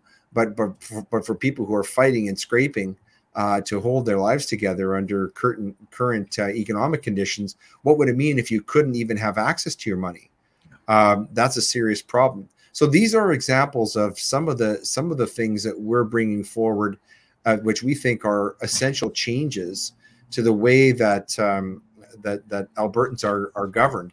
But the key thing about APP that I want to stress is that we're trying to present ideas, ideas that reflect uh, the grassroots needs and interests of Albertans, everyday Albertans, not the elites, but the people that mm-hmm. Ken was talking about, people who are at your church, people who are in your community, people you see at the grocery store, uh, people who who love our country, love our province, and uh, they want to live peacefully and they want to live in prosperity. Uh, and prosperity, not just in financial terms, but in terms of human flourishing. And right. so much of what we're seeing in terms of uh, legislation coming from from Ottawa is really anti-human. It, it's anti-human flourishing. Uh, it, it's it's control, and it and it almost seems to me, and this may be overstating the case. I might have upset some people by saying this, but it almost seems to me that there are people outside of Canada who are sort of feeding in, you know, feeding the you know the the calls into Ottawa uh, almost like you know a, a, baseball manager giving the plays to the pitcher at the mound and telling mm-hmm. them you know what pitches to throw. And that seems to be if you look at what the world economic forum for example has on their website and you look at the at the policies of our government in ottawa you know they sort of fit hand in glove. And uh, alberta prosperity project is a reaction to that. And what we're trying to do is we're trying to have some skin in the game and to take responsibility and instead of sitting on our hands and not doing anything actually getting involved and saying to uh, to the UCP to the Alberta government look this is what we'd like to see. This is what's important to us. This is what we'd like to see in terms of your policy. And this is what we want to see in terms of uh, of, of legislation going forward. And what we've seen in Alberta which I think is really important and is maybe a little bit unique in terms of Canadian politics and Mr. Kenney found this out, is that in Alberta, if you don't do what you're based, if you, if you don't pass laws, if you don't govern according to the people who elect you, uh, you know, we'll get rid of you. And, you know, Alberta is is somewhat unique in this sense because uh, we haven't had a premier, at least a, a, a conservative premier, finish their term in office uh, since 2004. Ralph Klein was the last one to do it. And uh, I think that Danielle Smith is keenly aware of this. Uh, but I also think that she's an excellent leader. I, I, think she's a really good person. I've had the chance to sit down with her. I think she's very sincere. I think she really, really wants to do uh, good things for Albertans. I think she really cares a lot. But it's up to us, you know, to to let her know these politicians are not ideologues. You know, Ken's quite right. They they want to be in there. They want to be in power. And uh, if we send the right messages to them, in other words, if we're the baseball managers telling them the pitches that they that we want them to throw, you know, we'll have some control. It might be a fun baseball game instead of uh, you know, three strikes and you're out all the time. Pardon the metaphor. I'm a trial no by talking pictures. Absolutely, and and that's something to keep in mind because it's a good way for people to get together. So if it's not a party, go join APP, become a member there, get behind some of the yeah. idea making there. And and you mentioned that you kind of have a kind of have like a think tank branch, which is cool. But do you actually go out there and canvas people, get the message out, and do education as well? Do you bring because you're you're facing the government, you're bringing stuff up to the government, which is cool. But are you also bringing stuff to the people so they understand the process better? Yes. Maybe they should be getting more involved. Yeah. If you want to become a candidate or, mm-hmm. or you want to get more um, involved in the membership, are, are you educating people that way too? Yes, and in fact, uh, you were part of that, Jason, and thank you so much for being a part of that. When that uh, that call that you were on last week is an example of you know bringing in people like yourselves who aren't necessarily connected to APP, but who who do have a voice, who have a following, and uh, and and have some good ideas. And so that's part of what is being done uh, through our our Zoom calls that you participated in. Uh, we also uh, do a lot of outreach work. Um, and really, what we're trying to do is educate Albertans. We think uh, and we don't apologize this. We think that what we need in Alberta is is a referendum on independence, not necessarily to secede from the country, right, but to restructure and renovate our relationship with Ottawa, which is is very much uh, out of uh, out of whack. Um, it, it's out of balance uh, in that when you look at what Alberta, what Alberta's contribution to the country in relation to, and then you compare that to um, and that its importance uh, to the country, and you and then you compare that or balance that with the amount of political uh, pull that we have in the country, uh, we have a, a, really severe imbalance. It goes all the way back to 1905, and uh, and that that's got to change. And APP uh, is is part of that, and uh, this is part of the mistaken identity of APP. People see us as a separatist movement. That isn't part of our. That isn't part of, mm-hmm. of the agenda. That isn't part of the approach the approach is about leverage. What we, the ideal situation is what we want to do is we want to have a situation where instead of having the federal government dictate to us uh, with impre- uh, with oppressive policies on things like health or energy or the environment or things of that nature, what we want to do is we want to have a relationship where the Ottawa respects us and where we have a say in what goes on, uh, and and we have some some leverage with which to to to uh, to get into negotiation with Ottawa. Uh, because that's not the situation that's right now that that's occurring in this country right now, and Alberta is not unique in that, but Alberta is unique in the sense that uh, we, we we are as as a province such an important financial engine mm-hmm. for the rest of the country. Uh, where Alberta's contribution is very very key. Now, uh, all the provinces in Canada are important, uh, and and they all should have a say. And so Alberta is not unique in that sense.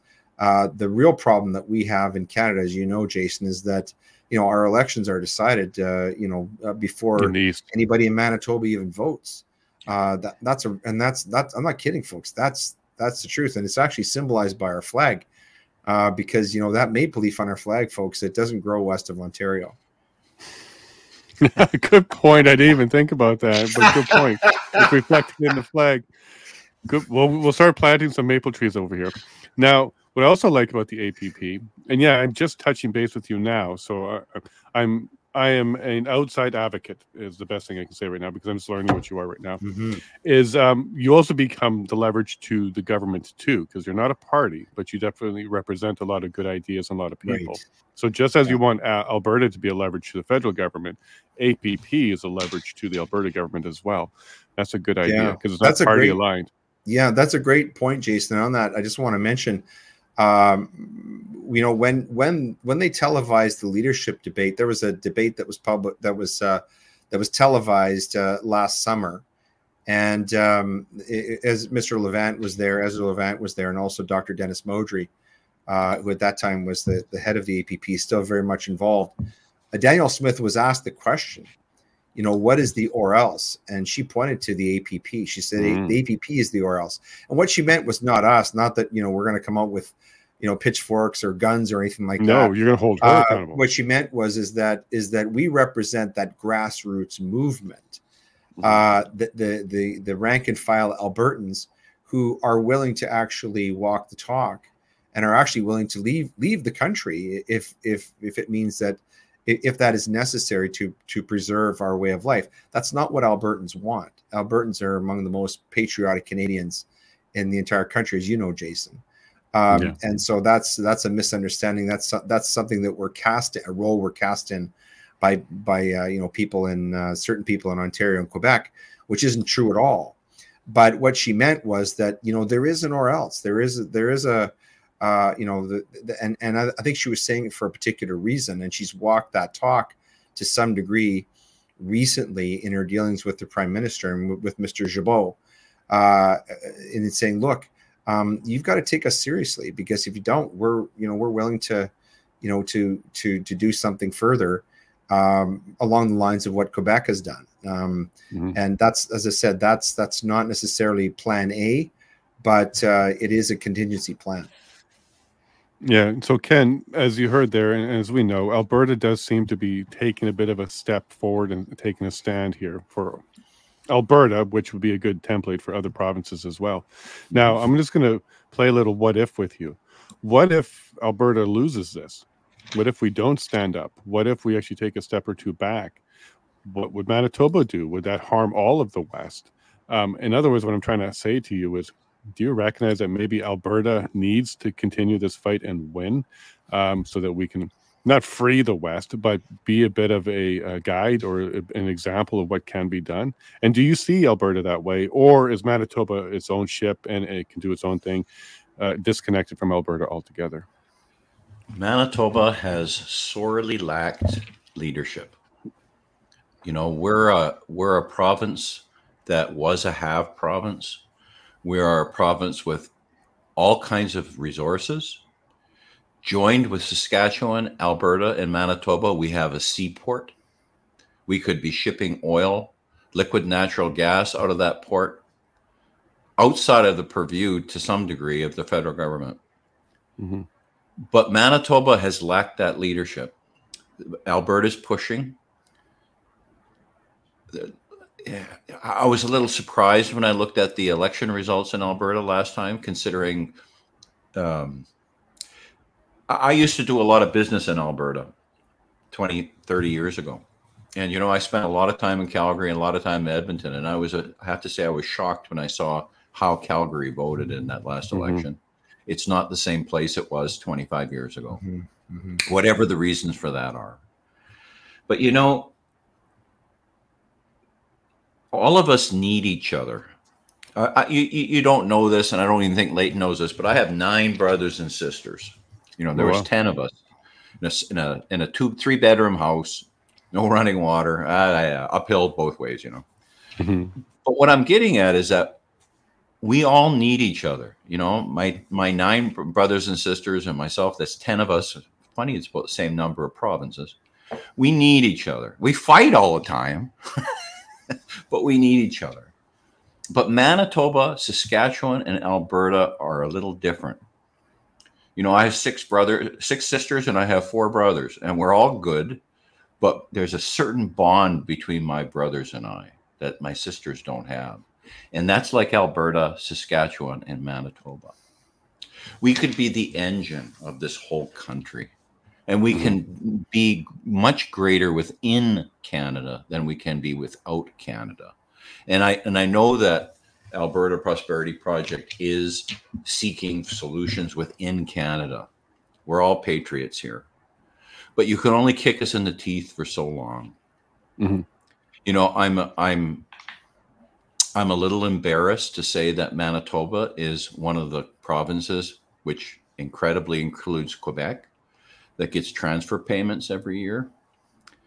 I think I looked at the statistics the other day in Alberta. I don't believe they've ever gotten a transfer payment, have they? Late? I don't. no, I don't think and, ever- uh, over the past 30 years, it's a about a 600 billion dollar uh, Outflow. transfer from yeah 600 billion dollars is a lot of money.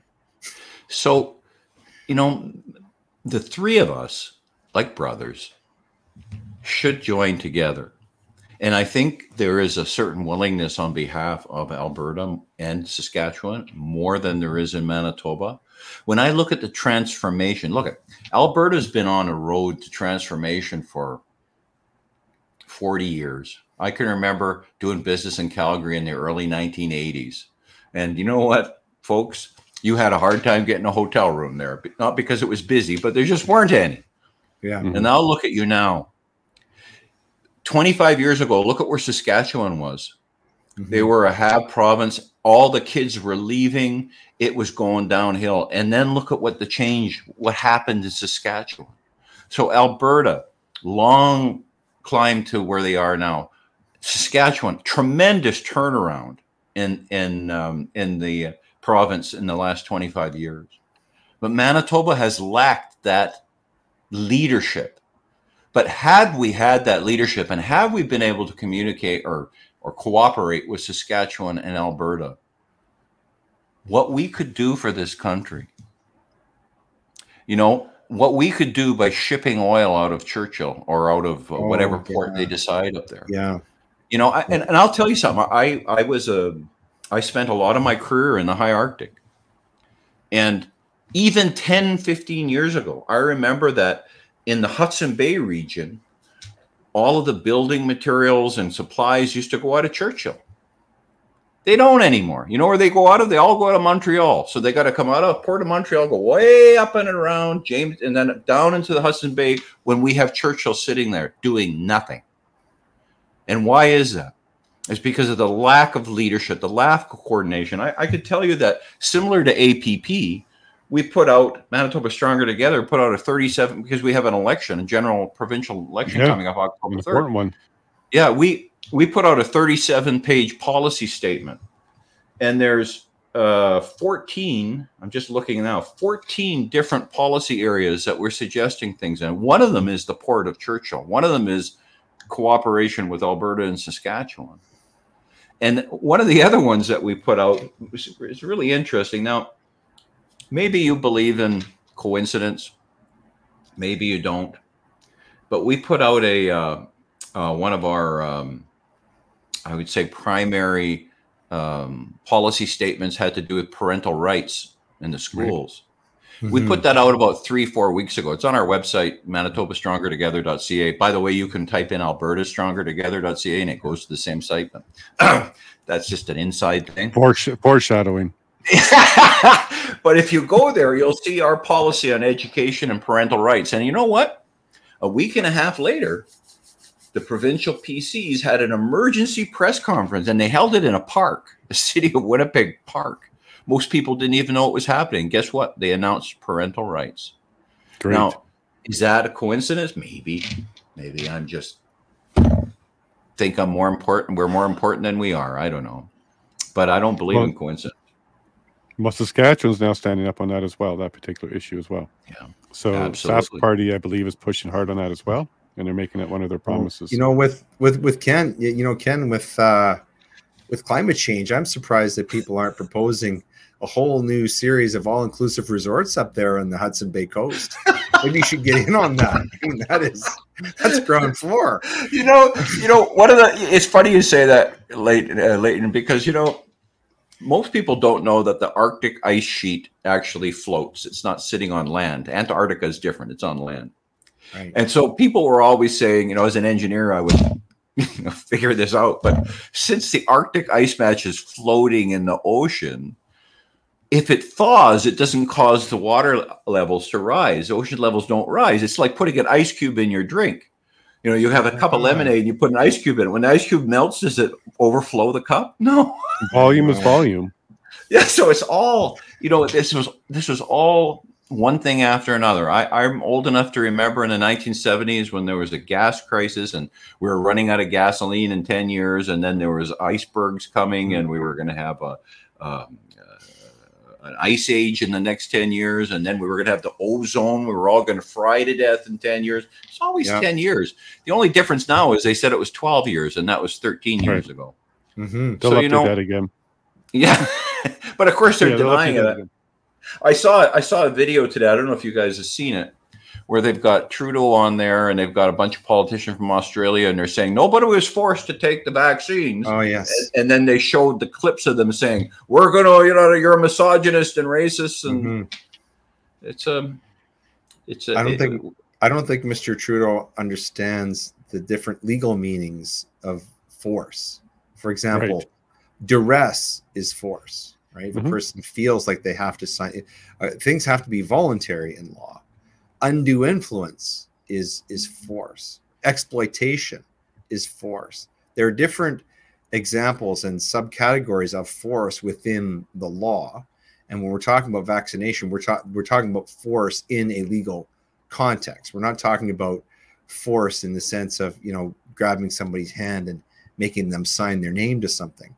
There's no question that people in Canada were forced to take uh, vaccines. That that force was applied. Forms, different uh, types of force were applied, and they were applied by government. They were applied by media. They were applied by employers. They were applied by unions. They were applied by schools, universities, uh, you name it. There was it was across the board uh, uh, force that was applied to Canadians to take those vaccines, and um, it almost looks like they're going to try it again. You know, it's just as in in politics, as in advertising, everything old is new again. Uh, the, you know, the masks seem to be coming back. Uh, Mr. Biden, um, well, in one of his more coherent moments, which seem to be exceedingly rare, uh, said that there's a new vaccine. It's coming out in the middle of September, and it's going to be good for everybody. Well, you know, Awesome. it's it's a funny thing you bring that up because I had a conversation with a couple of doctors, and one thing I asked them was, with regard to these vaccines that they brought out, how long did they test them? And I think it was like two months before they, um, Yep. they un- trial. Yeah. yeah they so it was two months. And so my question to the doctor was, if I was testing cigarettes for two months, would I have detected that they caused lung cancer? And the answer was no. And then I said, what about and maybe I'm I'm I'm I'm giving people too much credit or too little credit here, but I said, what about thalidomide? If I tested it on pregnant women for two months, would I know that it caused incredibly horrible birth defects? And the answer is no. You know, what about Oxycontin? If I tested that for two months, would we know its addictive nature? No. But that's how we tested these COVID 19 vaccines. And it wasn't just, I, am not, a, as you know, I'm not a lawyer, but it seems to me that if you approve something like that, but you still leave it up to somebody with no coercion, that it's up to them to take it or not. You know, if you want to take this or that, or you, that's up to, and you make a free decision, that's one thing. But when you do that, and now you coerce I'm, I'm not even sure what the difference between coerce and forced is but when you tell somebody you will not have a job you will not have a mm-hmm. bank account your child will not have an education unless you take this thing and it's safe and effective where they have not tested it for safe and effectiveness isn't that a whole other realm of liability and mm-hmm. criminal responsibility leighton international well, so, well, so the issue is informed consent, right? Informed yeah. consent. We're gonna have yeah. to figure out what that means, right, yeah. Yes, and I mean it's an interesting. Uh, the examples that you cite are interesting because each one of them involves uh, some degree of collaboration between big corporate and government. And you're talking about tobacco and uh, you know thalidomide and uh, you know opiates Mm-hmm. So all of that, all of that occurred in those cases. In thalidomide, um, it took between about half a decade to 10 years before, uh, you know, the, the lawsuits and, and, that sort of thing sort of came out and government started to, you know, to, to, you know, to take responsibility. What's somewhat unique here are the indemnity agreements. The indemnity agreements that, that, are, that the government of Canada will not disclose, but we know that what they do, an indemnity agreement – uh, is where the government says to uh, pharmaceutical companies who have, by the way, a horrendous history, which we've just talked about a little bit, a horrendous history mm-hmm. of harming human beings uh, for for purely financial gain. Um, but ba- basically, what happened here is that the Canadian government and other governments said to the pharmaceutical companies, "It's open season on the human body. You can do whatever whatever you want." And it won't matter because we will indemnify you. We will hold you harmless. They didn't do that for big tobacco. They didn't do that with thalidomide. They didn't do it with Oxycontin. They did it with the COVID 19 vaccines. It's a very serious question why they did it. We know how they did it. Uh, but uh, you know, but, but the question is why? We don't know that yet. We suspect. Uh, there's a lot of theories out there. We suspect that they're were uh, were reasons, very insidious, invidious, uh, conspiratorial reasons. Uh, but we don't have the evidence yet because, of course, that's being suppressed. It's being censored. It's being withheld from us, and that was a big part of what the National Citizens Inquiry was all about, in my in my mm-hmm. understanding, yeah. to try and get these stories out, just so people could could talk to each other and find out what's happening, you know, how this is impacting people. Yeah. Uh, but that is the untold story and I think, just as in those other cases that you cited, uh, Ken, and not to blow the horn of the legal profession, but with big tobacco, with thalidomide, and with opiates, the disclosure came following big litigation. Yeah. And that's coming. And that is where the disclosure is going to come. Yeah. And uh, and that's that's why we are you are going to see uh, uh, a, a, lot of lawsuits that are going to come. And uh, my suspicion is that big pharma has already calculated uh, their gross profit versus what they're going to have to pay out. And I think that the governments, I think that in, that indemn, that indemnity is going to fall apart. Usually, indemnities mm-hmm. have a have a fraud component and a malfeasance component, uh, which means you know if you break the law or if you if you lie, for example, the way Pfizer said that they were safe and effective. uh, sorry, no, I don't mean to laugh. It's just it's so awful that you know if you look at what Pfizer revealed, I mean, governments knew that these things were not safe or effective, and that they did nothing to prevent infection or spread, and they and they lied and they lied to you know to Canadians. But I think in the fullness of time, the litigation is going to come, and we're going to learn. And when we learn what actually happened, the actual relationship between big pharma and government, I think it's going to be absolutely shattering and horrifying. Yeah, what what do you think it's going to do to taxpayers who are on the hook for these? So Alberta now, because of the Ingram decision, just opened the door for lawsuits. That's a good thing, right? But but what happens if every injured person in Alberta, it turns out to be hundred thousand of them, get a ten million judgment? Mm-hmm. Mm-hmm. Can we bankrupt our entire province through this this uh, litigation phase? I think that this is where I say where the indemnity agreements are going to break down.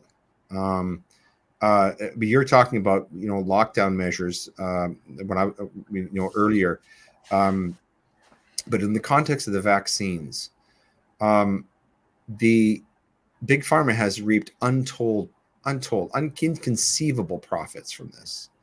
I mean, we're talking about uh, these drugs were were were purveyed to millions, billions of people worldwide. Uh, uh you know, like nothing we've ever seen. Um, and uh, I mean, a company like Moderna, which was n- absolutely nothing, yeah. and created their vaccine apparently in about a half an hour, uh, just became enormously rich. Pfizer was already rich, and now is rich beyond anybody's imagination. I, I think that governments ultimately are going to turn to companies like Pfizer and Johnson and Johnson and Moderna and say, look, you know, th- these indemnity agreements are just won't stand up, and they're going to go to them for for contribution but it's not going to happen unless unless the big litigation comes. It's already started. There's a class action in Australia. There's one that's going on in South Africa. I happen to know about one that's going on in, happening in Canada. The case that you talked about in Southern Alberta, uh, Jason, is another one that's coming. And I believe mm-hmm. we're going to see a rash of these. There's also some that are coming in the United States, which historically has been a real driver of class actions, uh, just because right. of uh, of the way their legal system works down there and because uh, they have the, the sort of a, a, somewhat unique, unusual right to civil ju- to juries in in yeah. civil cases there, uh, which tends to to to drive uh, you know big big big settlements uh, and big judgments down there. Yeah, for sure. Now I'm kind of worried. Like, are we going to see an international court get involved at some point? Because Canada will have a lawsuit, Alberta or um, Australia will have a lawsuit, but Pfizer's in Europe.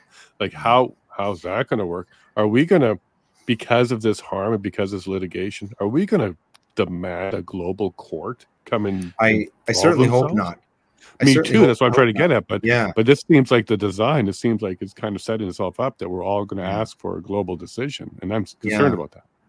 Yeah, I don't know. I mean, I I, I don't think that, uh, for example, uh, the the the the International Court of Justice in the UN would be able to deal with something like this. Um, I don't have any faith at this point in the World Health Organization uh, because I, no. I, actually I see that as a as a really a puppet of of the of the Bill and Melinda Gates Foundation. But but uh, you know I don't think so. I think what we're going to see are uh, you know domestically we're going to see these lawsuits and ultimately. Uh, it's these it's these big pharmaceutical companies that are going to have to that are going to have to pay. But I I expect that they've calculated this. They certainly did yeah. that with, with opiates, right?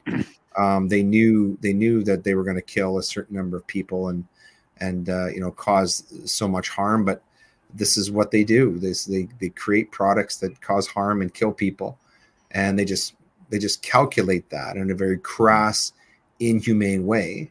Um, and uh, you know we can see we can see this happening in real time. If you listen to someone like bill gates talk about how these vaccines work and he's talking about the next pandemic you know, as mm-hmm. he sort of wrings his hands like, you know, uh, uh, you know, uh, the, the, the the old guy on The Simpsons there, Montgomery Burns. You know, right, uh, right. it's just really frightening. But this is what's happening. This is what's happening in real time.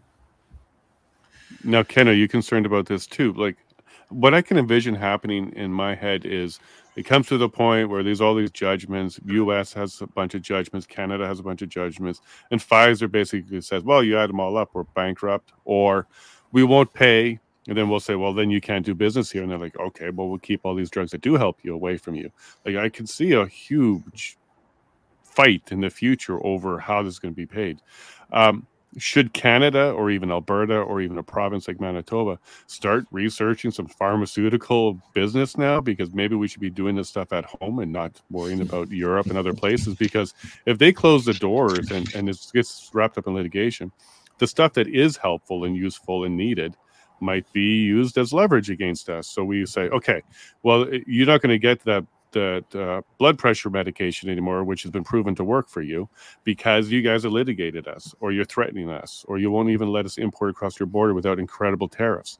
Like, how will this work if we actually come to the point where all these injured people and the damage and the cost of the damage exceeds the profits that were generated. Yes, there are large numbers, Leighton, but there's also large numbers of damage, and mm-hmm. we don't even know how much damage it will be. It could be generational, it could be genetic, it, it could be lots of damage mm-hmm. that we don't even know yet.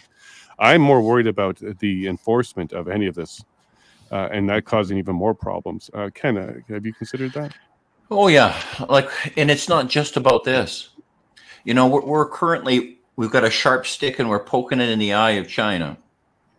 And we get our steel from China now because we shut down our steel mills in Hamilton. You know, we're we don't produce drugs here. We produce a few. There's a few pharmaceutical plants in Manitoba, not very many. We don't produce tires. We don't produce anything. Half of our gasoline comes from Saudi Arabia when we have the third largest reserves of gasoline or uh, petroleum products in Canada in the world. So we have, you know, we have almost gotten to the point where we don't make anything. Mm. You know, the greatest. Mm-hmm. The, the greatest ambition of somebody going to university right now is they might be a manager at McDonald's rather than the window person because we don't create anything. We don't, we don't, you know, I, when I first was, when I was at university, I was about ready to graduate. Uh, Stelco Steel where people don't even know what Stelco Steel is anymore. They used to own half of Hamilton. They had a fantastic steelworks there. Flew me this young 20 year old kid from Winnipeg and interviewed and toured me through that plant and offering me a, a career position there. That doesn't exist anymore. You know, we don't mine anymore. In Manitoba, we used to have Inco and we used to pull stuff out of the earth and ship it all over the world. We used to uh, uh, uh we used to have uh, uh, wells, oil wells here. We used to have forestry. We have nothing anymore. We have financial services, banking, insurance services. We don't produce things. So when you talk about this about pharmaceuticals, it's not just the pharmaceuticals, which most, by the way, come from China. If you look on the label, it'll say like labeled in Canada or something, but it actually came from China. And we don't even check those plants. If you're a pharmaceutical plant in Manitoba, because I did a bunch of work in one of them, they get checked all the time. But the plants in China don't go through that. They ship the stuff here, they change the label, made in Canada. So, you know, we're not just talking about pharmaceuticals. We're talking about fundamental things oil, steel. I guess we're still doing wood. I still guess we're still shipping wood to the United States. We have the largest reserves or second largest reserves of uranium in the world. Where's that? We ship a lot of coal, but we, we're not allowed to burn it. yeah, and we don't refine a lot of Somebody's oil. Somebody's burning it. Yeah. it's you know it's a it's an interesting question but people should understand it's larger than this it's so much larger you know yeah go to the store you know I, it's funny you know I, I even myself uh, a few years ago you might remember the um, i think it was gillette came out with a, a, an advertising campaign about how bad men were Yes. And I was really upset about that. And I thought, I'm never buying another Gillette product. So then I went on the internet and I looked at who owns Gillette and what do they own? Well, you, I think you can't buy cereal without Gillette owning it or being part of the ownership of. It. They own everything. Mm-hmm. So what do you do? You know, I, you're caught behind a, a rock in a hard place. We were asleep at the wheel for 50 years, and we put we convinced ourselves, we told ourselves bedtime stories that the government was protecting us and that we had anti monopoly legislation in place and we had freedom of speech. And all of a sudden, there was a crack in the night, and we're awake, starting to wake up now. And we're starting to realize what has happened to us in our country in 50 years. You know, Leighton, mm-hmm. you talked earlier about you've got to stand up. You know, in World War One, my grandfather was, I think he was 25 years old he was born in 19 uh, or 1800 and he and he just arrived in Canada in, in 1915. He was 15 years old on his own, and his brother came a year later. And when World War One broke out, he went. But you know who else went? His father. My great grandfather enlisted. He was in Canada. He enlisted. He was in his 50s already, and he lied about his age. and, you know, that's guts. Going back to a place that you left because we left after the clearances, you know, I mean, holy smokes, that's guts. And they went mm-hmm. back there and they fought the war, and we're complaining about whether or not we're going to lose a contract to the government. So we better shut up. We better not have our picture taken. Yeah.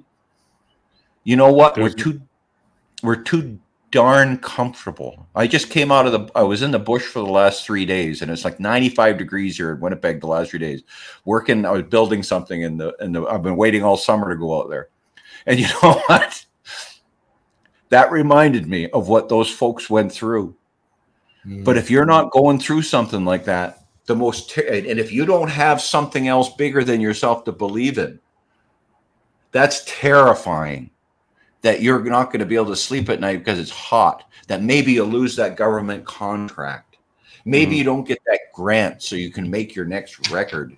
Or maybe they won't let your kids into the government owned uh, daycare system. Until Canadians start to remember who we are, we're tough SOBs. You know, we came across here and and and went into the forest and and and carved out a country and the trouble is is that we've been we've been living off the fat of our ancestors.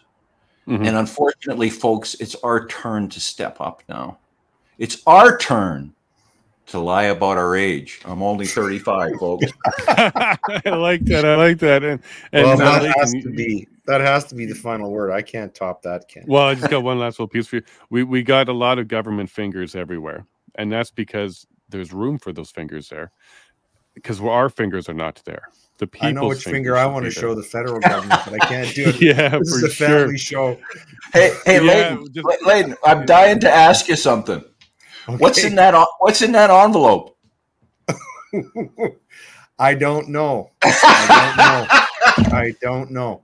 I wish I knew. Uh, I don't I don't know. I, I actually haven't followed. Jason knows a lot more about that case than I do. We're talking about the Coutts situation. Yeah, yeah, yeah. yeah. Jason knows a lot. Probably has a, a lot more authoritative opinion than I do because I haven't been involved in that case and I honestly don't know enough about it. I'd be happy to answer that question for you, Ken, because yeah, I was there in court. I've been following it. Um, it's very juicy. We know that. so, what the defense first? We'll, we'll, tell you what the Crown says it in, is in there. It's benign. Doesn't mean anything. Don't worry about it. What the defense says is in there is crime fraud as one of the allegations. Um, it, it, it, tackles the innocence at stake, which is a legal term on whether or not you're an innocent person and whether or not it's at stake. But uh, let me define what crime fraud is. It's not just two words put together. Crime fraud is a legal term when a lawyer, somebody with a license, gives legal advice for the commission of a crime. What that crime is, we don't know. What we do know is the defense said it's more than just a Charter 8 violation. The Charter 8 is search and seizure. Yeah. So the defense has laid out the framework that whatever it is, it's criminal in nature. Um, it came from the Crown to the RCMP. There's four lines in that envelope. I don't know the contents of it. Uh, very few people know. Uh, the defense team knows, or I shouldn't call them the team. The four defense attorneys know. One student knows, and then the crown knows. That's it. Even the judge mm. doesn't know at this point. And what all we're waiting really for now is a date for the opening of that envelope or the uh, the decision on what's going to happen with the contents of that envelope. We just had the decision that he's going to open it. Yep but he doesn't get back until September 18th from vacation. The court's trying to find some time. I understand one of the lawyers is really working their schedule trying to find some time. So maybe we can get a court date in September to find out what he will do about it. There's a hmm. publication ban on the contents of that envelope. So when it is opened, I can't tell you what it says. and then there's a publication ban on the decision of what he's going to do with the content of that envelope. So if he decides something, we can't public we can't uh, publish that. Now I will be trying to challenge that, and maybe there's something to talk to Leighton after uh, on. I will be trying to challenge that publication ban a second time because I challenged it the first time it was being argued. I was the only person in that court who stood up to the defense and said, "Hey, look, I wanted to challenge that publication ban because there is no media here trying to challenge it at all." In fact, the mainstream media representative said we're not challenging the the uh, Crown's desire to have a publication ban. That's scary. That's scary mm-hmm. when even media is not challenging it. Mm-hmm. So I did. Uh, I wasn't successful uh, because he's more concerned about um, the the Crown's office and the legal system in dispute or dis, uh, being brought into dispute for um, the Crown. So he was more concerned about that being out there. But what he doesn't understand, Ken, is his publication ban became a truth ban because people can go ahead and say whatever they want now. They can say that's just a grocery list. It says milk, sugar, like it means nothing. It says nothing. And they can put that information out there and I can't correct it. if I go to correct it, uh, it would be a violation of the publication ban. So, so they've created a whole bunch of little CBCs then, right? Where they just say a bunch of stuff that isn't true and get away with it. Correct, and then the entire like the media, where the jury pool is going to come from, they'll be misinformed because we can't correct that information. But the challenge is going to be what the ju- is the judge going to do about it, and what is it? Now, if the defense is right, there's some criminal activity. I don't know what it is even the men don't know what it is. So when I talk to them, they don't know what's in that envelope, but they're very, very optimistic. Uh, one of the lawyers called it a golden ticket.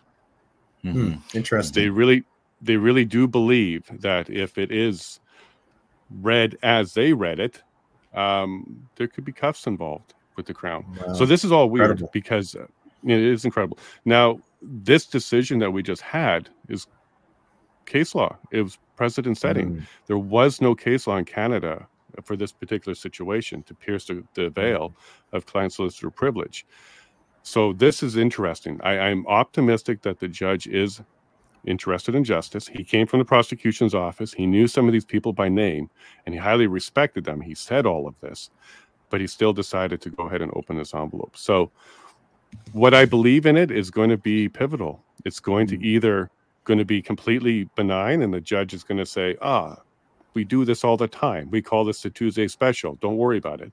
Or it's going to be a complete violation, which put innocent men in jail. Yeah. Somewhere between those two is where we're expecting to fall. Uh, but in either case, we're hoping at least bail is on the table after this is uh, opened. Uh, we do want a fair trial. Uh, I'm speaking on behalf of a couple of the men here. They do want a fair trial to clear their name. But uh, the actual contents, Ken, we don't know. Publication ban, even if we did know, but it should be pivotal. It should change this case. Mm-hmm.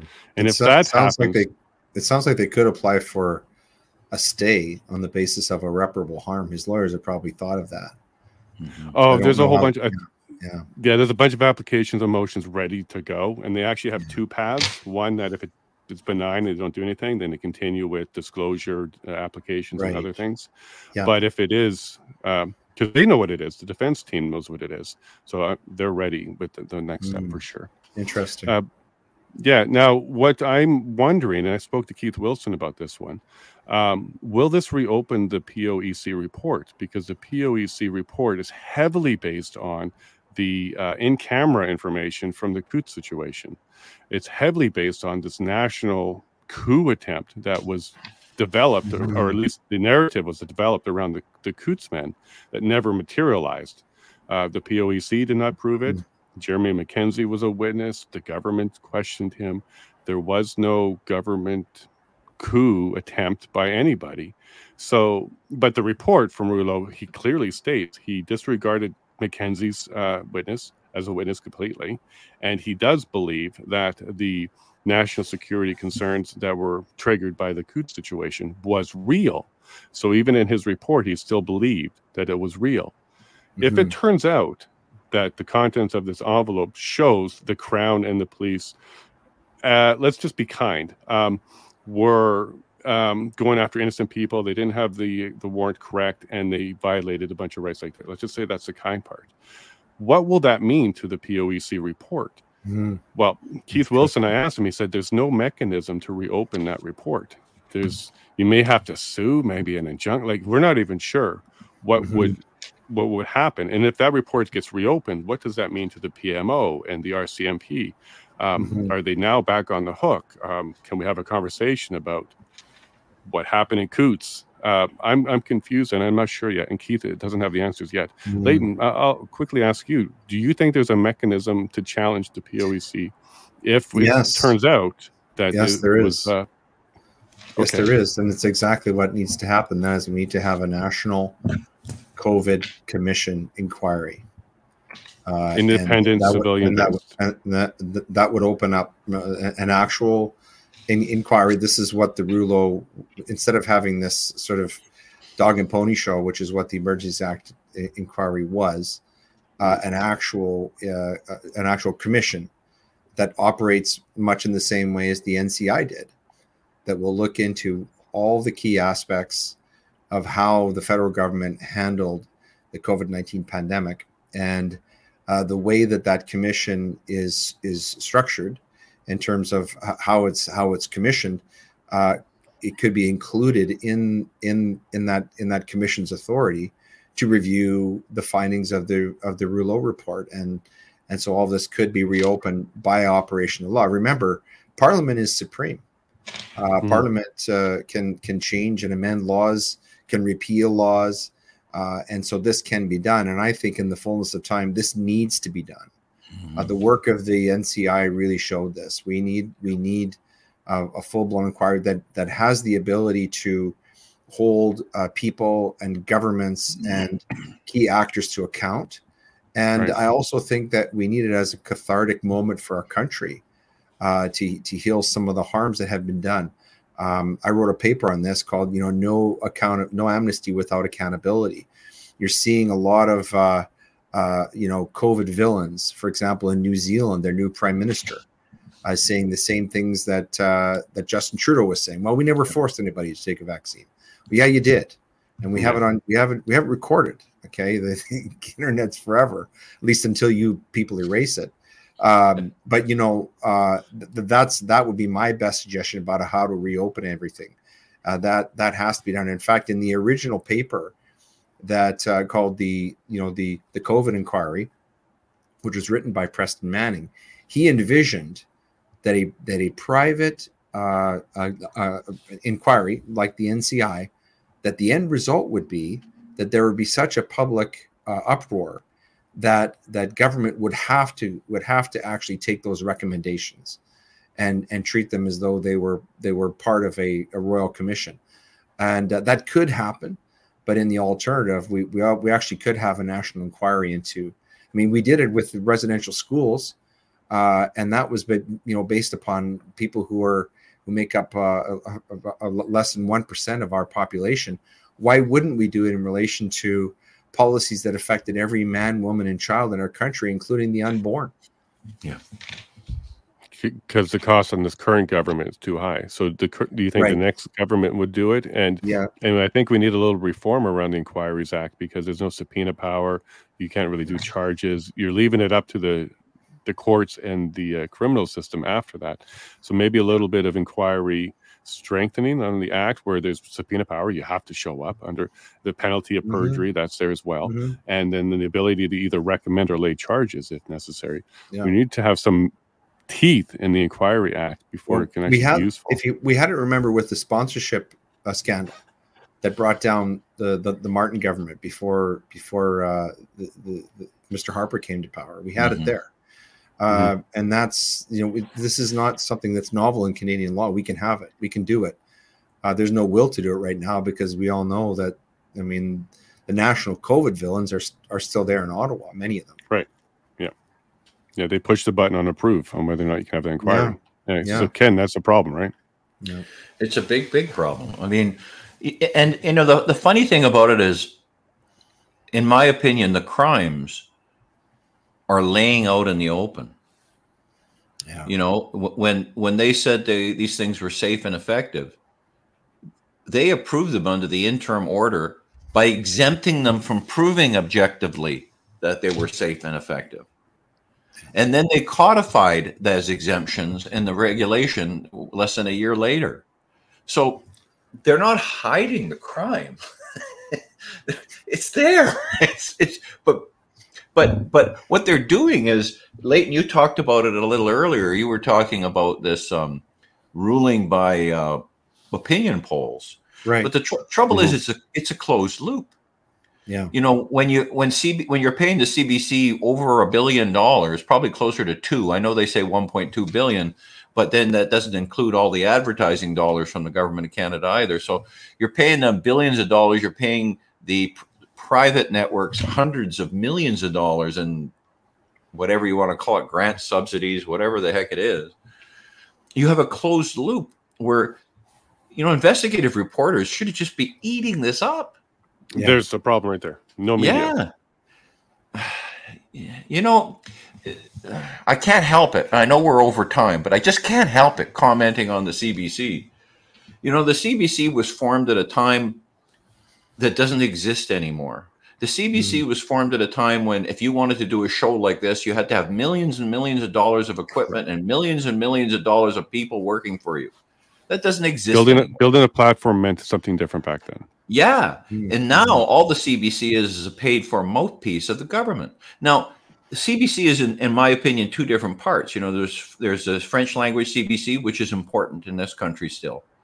Um, in some areas of the country, that's the only French language information that folks are going to get. You have to preserve that. But as far as I'm concerned, the rest of the CBC should be gone. And we should take those edifices that they have in the various different cities and open them up as training schools for people like yourself, Jason, or people like Leighton who are doing good work, good Canadian content, that we can go there and use that equipment that we already paid for and we keep on some of the staff to train and to maybe operate cameras for us. But this this organization this pravda organization that we have there now should be gone. Right. And and once and and and you know the they're the fourth leg of of democracy you know? Mm-hmm. and they're given special rights because it's so important and yet they've sold themselves to a to to to the government uh, bailouts and and and grants and they're such an important part of our democracy and they've sold us out folks they mm-hmm. need to yep. be gone you can't fix them they're gangrene and you need to remove the limb sorry think, folks no, I, no I worries no, best, no. I, I, think my best hope is that i get sent to the same uh, the same training school as jordan peterson for social media I like sure. Yeah, yeah, yeah. That's probably where I'm headed. and that might be what they end up doing those buildings, or can you just give them an idea? Now, now, Leighton, there is a, a low hanging fruit that I think we sure. can tackle here in Alberta, and that is the Alberta court rules for journalists. Yeah. It is incredibly, incredibly anti-independent. If you read the rules and you go through it, it is mm-hmm. incredibly anti-independent. You need to be an organization, you need to be accredited, mm-hmm. all that kind of stuff. Mm-hmm. So one of the low-hanging fruits that I think maybe we can push for here in Alberta is anybody can be media. It's a privilege, not a right. I want to be clear on that. It's a privilege, not a right. Uh, you attest to the rules, and if you break them, you're out. As simple as that. Because mm-hmm. when I was doing the coverage for the uh, in Lethbridge Court for the Coutts men, there was no accredited media there at all, except for day one, day two. There was one member of accredited media, and that's it. Nobody else. On Incredible. Wednesday, no kidding. On Wednesday, it was annoying. On Wednesday, when I realized there was going to be no accredited media at all, I asked the judge. I asked for a moment of time uh, through the uh, court clerk to ask the judge, "Can I represent media? Because I'm here. I got my ability to. I'm ready to record it. This is what I'm here for, but I'm not accredited, which means government approved." Right. And in the rules of Alberta courts, uh, the judge can allow somebody to act as accredited media without being it. So through the judge's decision, I would be able to shut down, completely mm. shut down.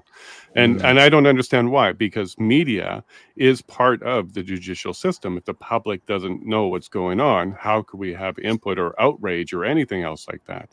And if we're doing things like publication bans on parts of the evidence, like I understand publication bans on personal information for doxing, especially in family court, all that. I am pro publication ban.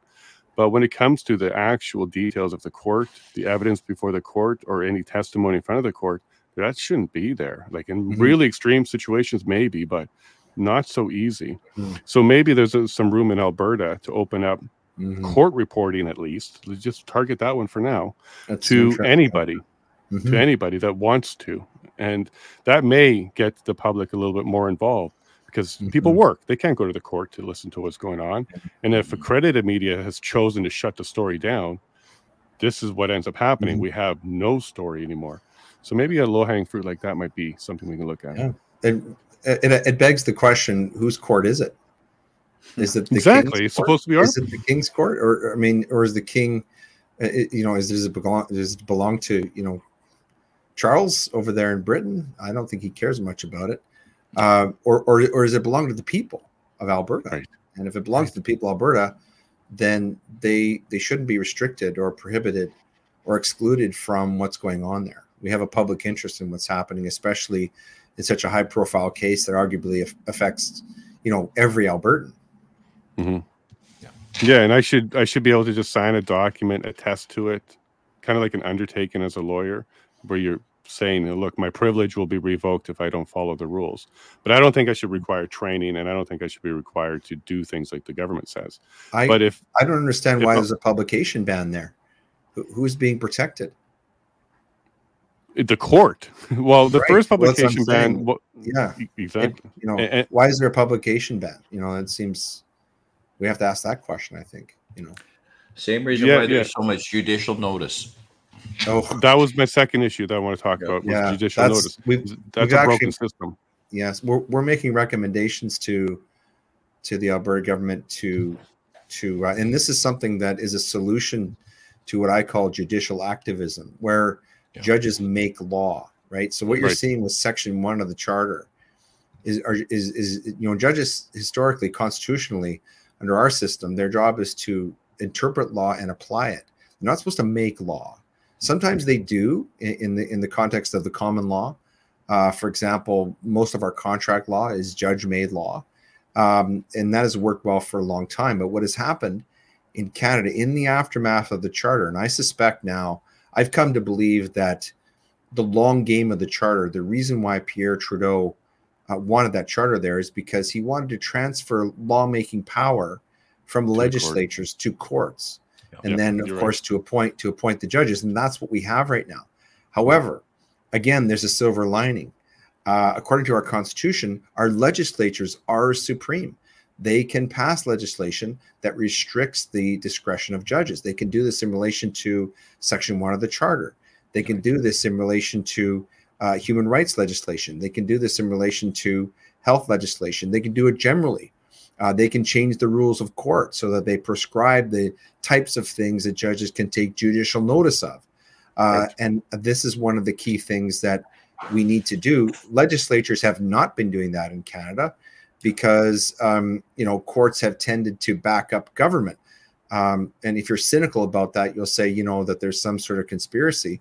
But the reality is that judges are weaned on the idea that that legislators are you know that they reflect the will of the people and that they are not they are not lawmakers. And so they have a certain degree of deference for government. Uh, they, they don't want to disrupt or interfere with the democratic process. That's that's sort of giving them the benefit of the doubt as it were. Pardon the pun. But but i think what's happening in canada what covid revealed is that um, you know the courts to some degree either willingly or unwittingly have become extensions of the administrative state Right. uh, that that's certainly what happened with the COVID narrative. Yeah. Uh, because you know we still don't have a single case in Canada where you know we've, for example, won on the charter. Uh, there are some very intriguing cases in the military that my friend Catherine Christensen has been developing. Um, but um, you know, as a general proposition, you know nobody's been able to win against the government on the charter over COVID, and that's a serious concern. Yeah, it's been abused, and that's what I talked to Peckford a, a lot about. Uh, the Oakes test needs to go, and Yeah. the Living Tree Doctrine needs to go. Those Yeah. are the two things that have been put in place that gave the Right. power to the But court. those can be legislated out. Yeah. Right, exactly. could- That's what I think we Yeah. should be doing. Yeah, Aiming yeah, I straight for agree. that Oakes test. Yeah, I It agree. needs to go.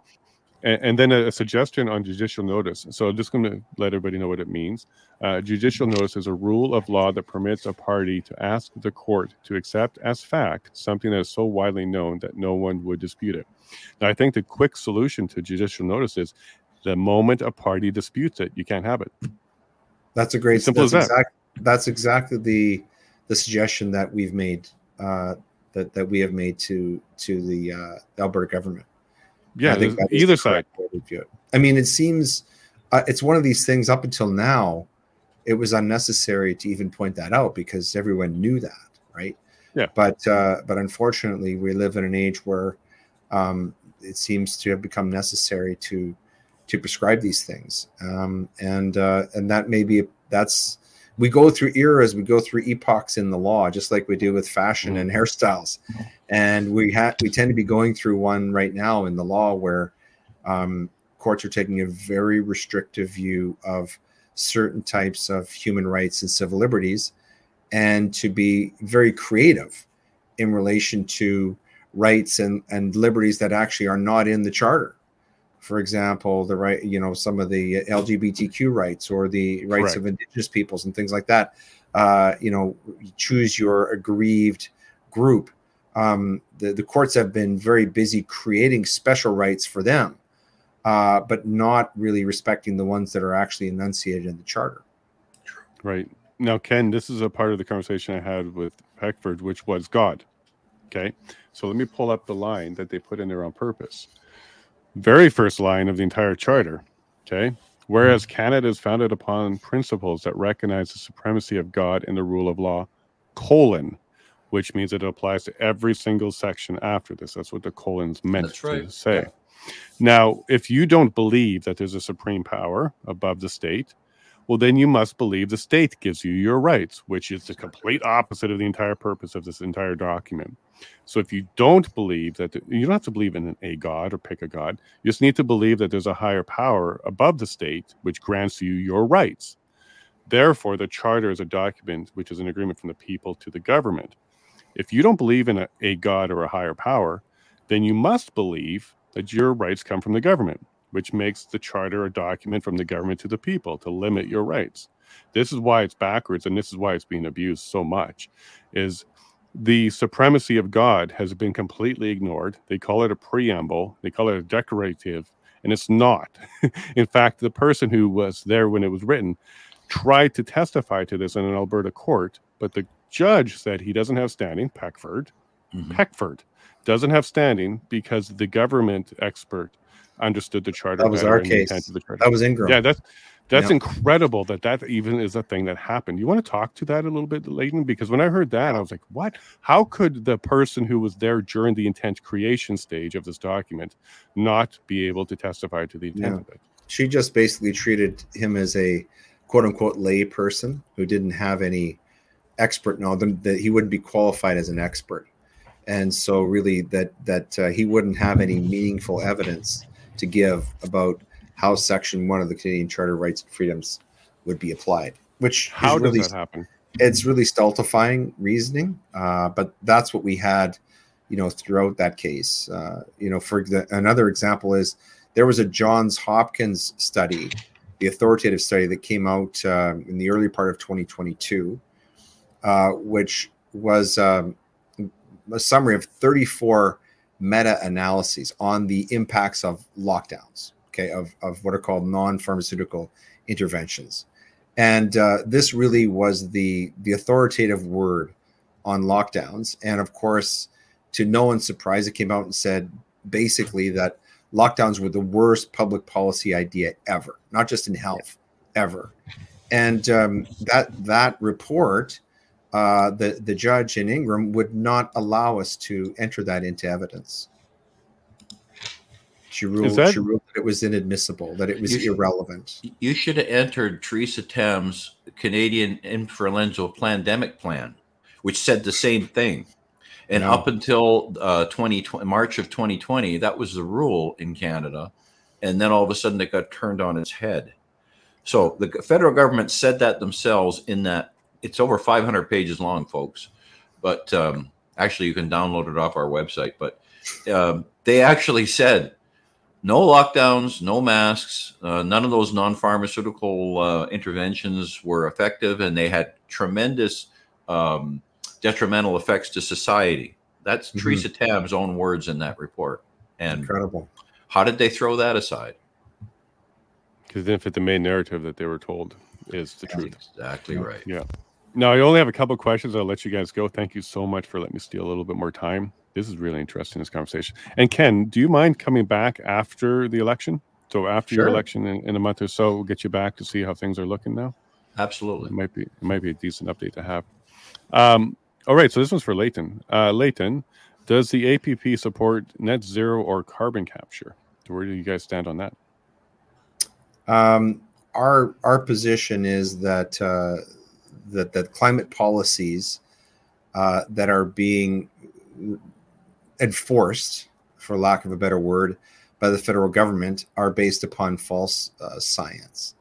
Um, the you know the best um, uh, you know the best evidence that I've heard of uh, is is is essentially what has been put forth by a very famous Canadian scientist, Dr. Patrick Moore, who's written many books. He's one of the founders of Greenpeace. He left Greenpeace when Greenpeace became essentially uh, green green Marxism. Uh, Right. and uh, lost lost its way. But essentially, what what uh, Dr. Patrick Moore says is that carbon dioxide is the food of life, uh, and in fact, he goes further. He says that, but for the the accidental providence of human beings discovering fossil fuels and beginning to burn them around 200 years ago, um, we probably would be in a full blown ice age right now. In other words, if CO2 is warming the Earth, uh, it's it, it's probably staving off an ice age, and the Earth is actually cooling. In fact, he's written several books that debunk all of the myths, like you know how the polar bears are are being uh, uh, you know are in danger of being extinct, and that there's walruses throwing committing suicide, throwing themselves off of a rocky island. Uh, there is there is no giant uh, you know collection of plastic straws in the middle of the Pacific Ocean. No one's ever seen that. It doesn't exist. Uh, he destroys all of these myths. And uh, APP's position is that um, even if there there isn't that there isn't CO two does not pose an existential threat. Uh, it is not causing forest fires or any of these things. And even if it is, those impacts are are not only negligible but they are manageable along the lines of uh, what scientists like Bjorn Lomborg uh, and Alex Epstein and Michael Shellenberger are saying, and that is that uh, you know throughout history, uh, human beings have showed incredible adaptation, uh, developing technologies to to deal with these things, and that that is that is the way to do it. Now, carbon capture might be one example of it, but honestly, uh, I think you know carbon capture. We may as well be capturing butterflies for all the impact that's going. I'm not a scientist. But that's based upon, you know, on the, the you know the science that I that I trust, um, and the people that I trust who are putting this forward. I certainly would not believe anything that the Canadian government. In, fact, just because the Canadian government is telling us uh, that you know that that you know that CO two. Uh, poses an existential threat uh, to, to the to the climate and to human uh, uh, adaptation and flourishing um, I would not believe it. And that's For the position of APP. Okay, so it sounds like you want real science. You don't want the hokey science. You want some real. Well, I think science. we have the real science. Um, it's just that it, it's not a question of science. What what the the what you know what the what the what the climate science that the Canadian government is putting forth is not based on science any more than the COVID than, than the COVID nineteen virus was. I mean, it's as hokey as that was. In fact, it's worse because we have a very very long. Uh, we, we we have all of the evidence over a very long period of time and uh, and all of its uh, all of its nonsense. And I mean, it's very hard to accept that that fossil fuels are you know basically the existential threat to Canada when our prime minister flies all over the country, thousands of miles in a single day, burning more fuel than most Canadian families do in in, in years. Uh, so it's very hard to accept that you know in this in this you know in this context. For sure. And when uh, the price of property in the mountains exceeds the coastal areas, then I'll start believing it. Right Sure. now, they still want to buy the coastal areas. So maybe Yeah. when those prices change, I might believe it. Yeah, yeah. And and Ken, what I'm going to ask, uh, last little piece here, and then I'll, I'll let you guys go, is how can uh, Manitobans get involved with you and and Canadians as well and um, yeah, let them know a little bit more about Manitoba Stand Together or Stronger Together, um, so they can maybe get more involved. Absolutely. Uh, similar to APP, Manitoba Stronger Together is not a political party. Um, we're non politically aligned. We don't take donations. We don't uh, charge for memberships. We don't even have a tax exempt status because as soon as you have a tax exempt status, the government starts to dictate what you can and cannot do. What we do is we provide tools, and the primary hub of our tools and resources are on our website, which is manitobastrongertogether.ca. There's resources on there that tell you how government works, how, how to run for office, how to vote, uh, what where your riding is, what a riding is. You know, I, I discovered um, in the process of this, some people, when I was talking about ridings, didn't know what they were. And they would come afterwards and ask me. So all of that information is on there. There's uh, policy statements, 37 page policy statement. There's instructions of how to approach your re- elected representative. There's an oath of office that we're asking candidates to sign. Of course, it doesn't have a legal standing necessarily, but when they sign an oath in office and then do the opposite come the next election, we can hold it up and say, guess what? Your vote getting voted out. So it um, you can join. Just go to manitobastrongertogether.ca. There's a sign up sheet. Uh, you can sign up to it. What you get with that is you get all the resources on the website. It's open. You can use it. It's open source, um, which means it's copyright free. So you can just use our information. Uh, you get our, our blog posts uh, emailed to your uh, your mailbox. You can fill in as much information as you're comfortable with on a jo- on our join form. You'll see it's quite comprehensive, and the reason it's comprehensive is we want to know what ridings you're in, so that when we have an issue in, I don't know, Fort Garry riding in Winnipeg, we can go into our database and we can get 100 voters in Fort Garry riding and we can go and see the representative there. But if you're not comfortable with giving that information, you know, give your name and give your email address and as you get more comfortable. Now we also we have a, a weekly Zoom meeting on Tuesday night, 6:30 um, Central Time, which is uh, 5:30 Mountain Time. It's an hour long, folks. It's 60 minutes. That's it. At the end of 60 minutes, it's over. You're not sitting there for four or five hours listening to people preach about this and that and the other thing. Um, there's a lot of information on the site. Uh, you, you, you, know, even even business cards. You can download business cards from the site and print them. And again, we don't take donations. We don't charge memberships. We don't sell coffee mugs and T-shirts. The way this works is we give you the tools. If you want a business card, go on the site, download the PDF template, and print yourself some cards. You want a poster? The posters are on there. You can download them and print them. We have printing companies that are doing stuff for almost nothing for us because they believe in the cause. And they don't want to be named by the way because they don't want to have any influence. So Amazing. this is a true grassroots organization. And it will only work if folks turn off the tv and do something once a night once a week. Come to the zoom meeting uh, just to see what it's like. You don't even have to say anything. We don't record them. We record the guest speakers and leighton's going to be a guest speaker in a week. Uh, we record them and then we post them to our site uh, but other than that, they're not recorded. So you don't have to be concerned about that. So Manitoba Stronger Together.ca, go on to it. It's it's very easy to to navigate and join up. Well, to all my friends in Winnipeg, Fort Richmond is where I kind of grew up, Fort Richmond Collegiate. Um, oh, yeah, yeah. So all of you, go ahead and get involved. Um, doesn't cost anything. Print the cards, print the posters, get it out there. And then Leighton, same question: How can people get involved with uh, um, APP, and uh, can Canadians also help? yes, um, I'd recommend that people visit our website, Alberta Prosperity Project. Uh, .ca. Also, we have presence on all social media, um, and again, much like what what Ken was saying, um, it, it's an open door. Um, anybody who wants to wants to get involved with APP, uh, you're welcome. We have a lot of resources there on the website.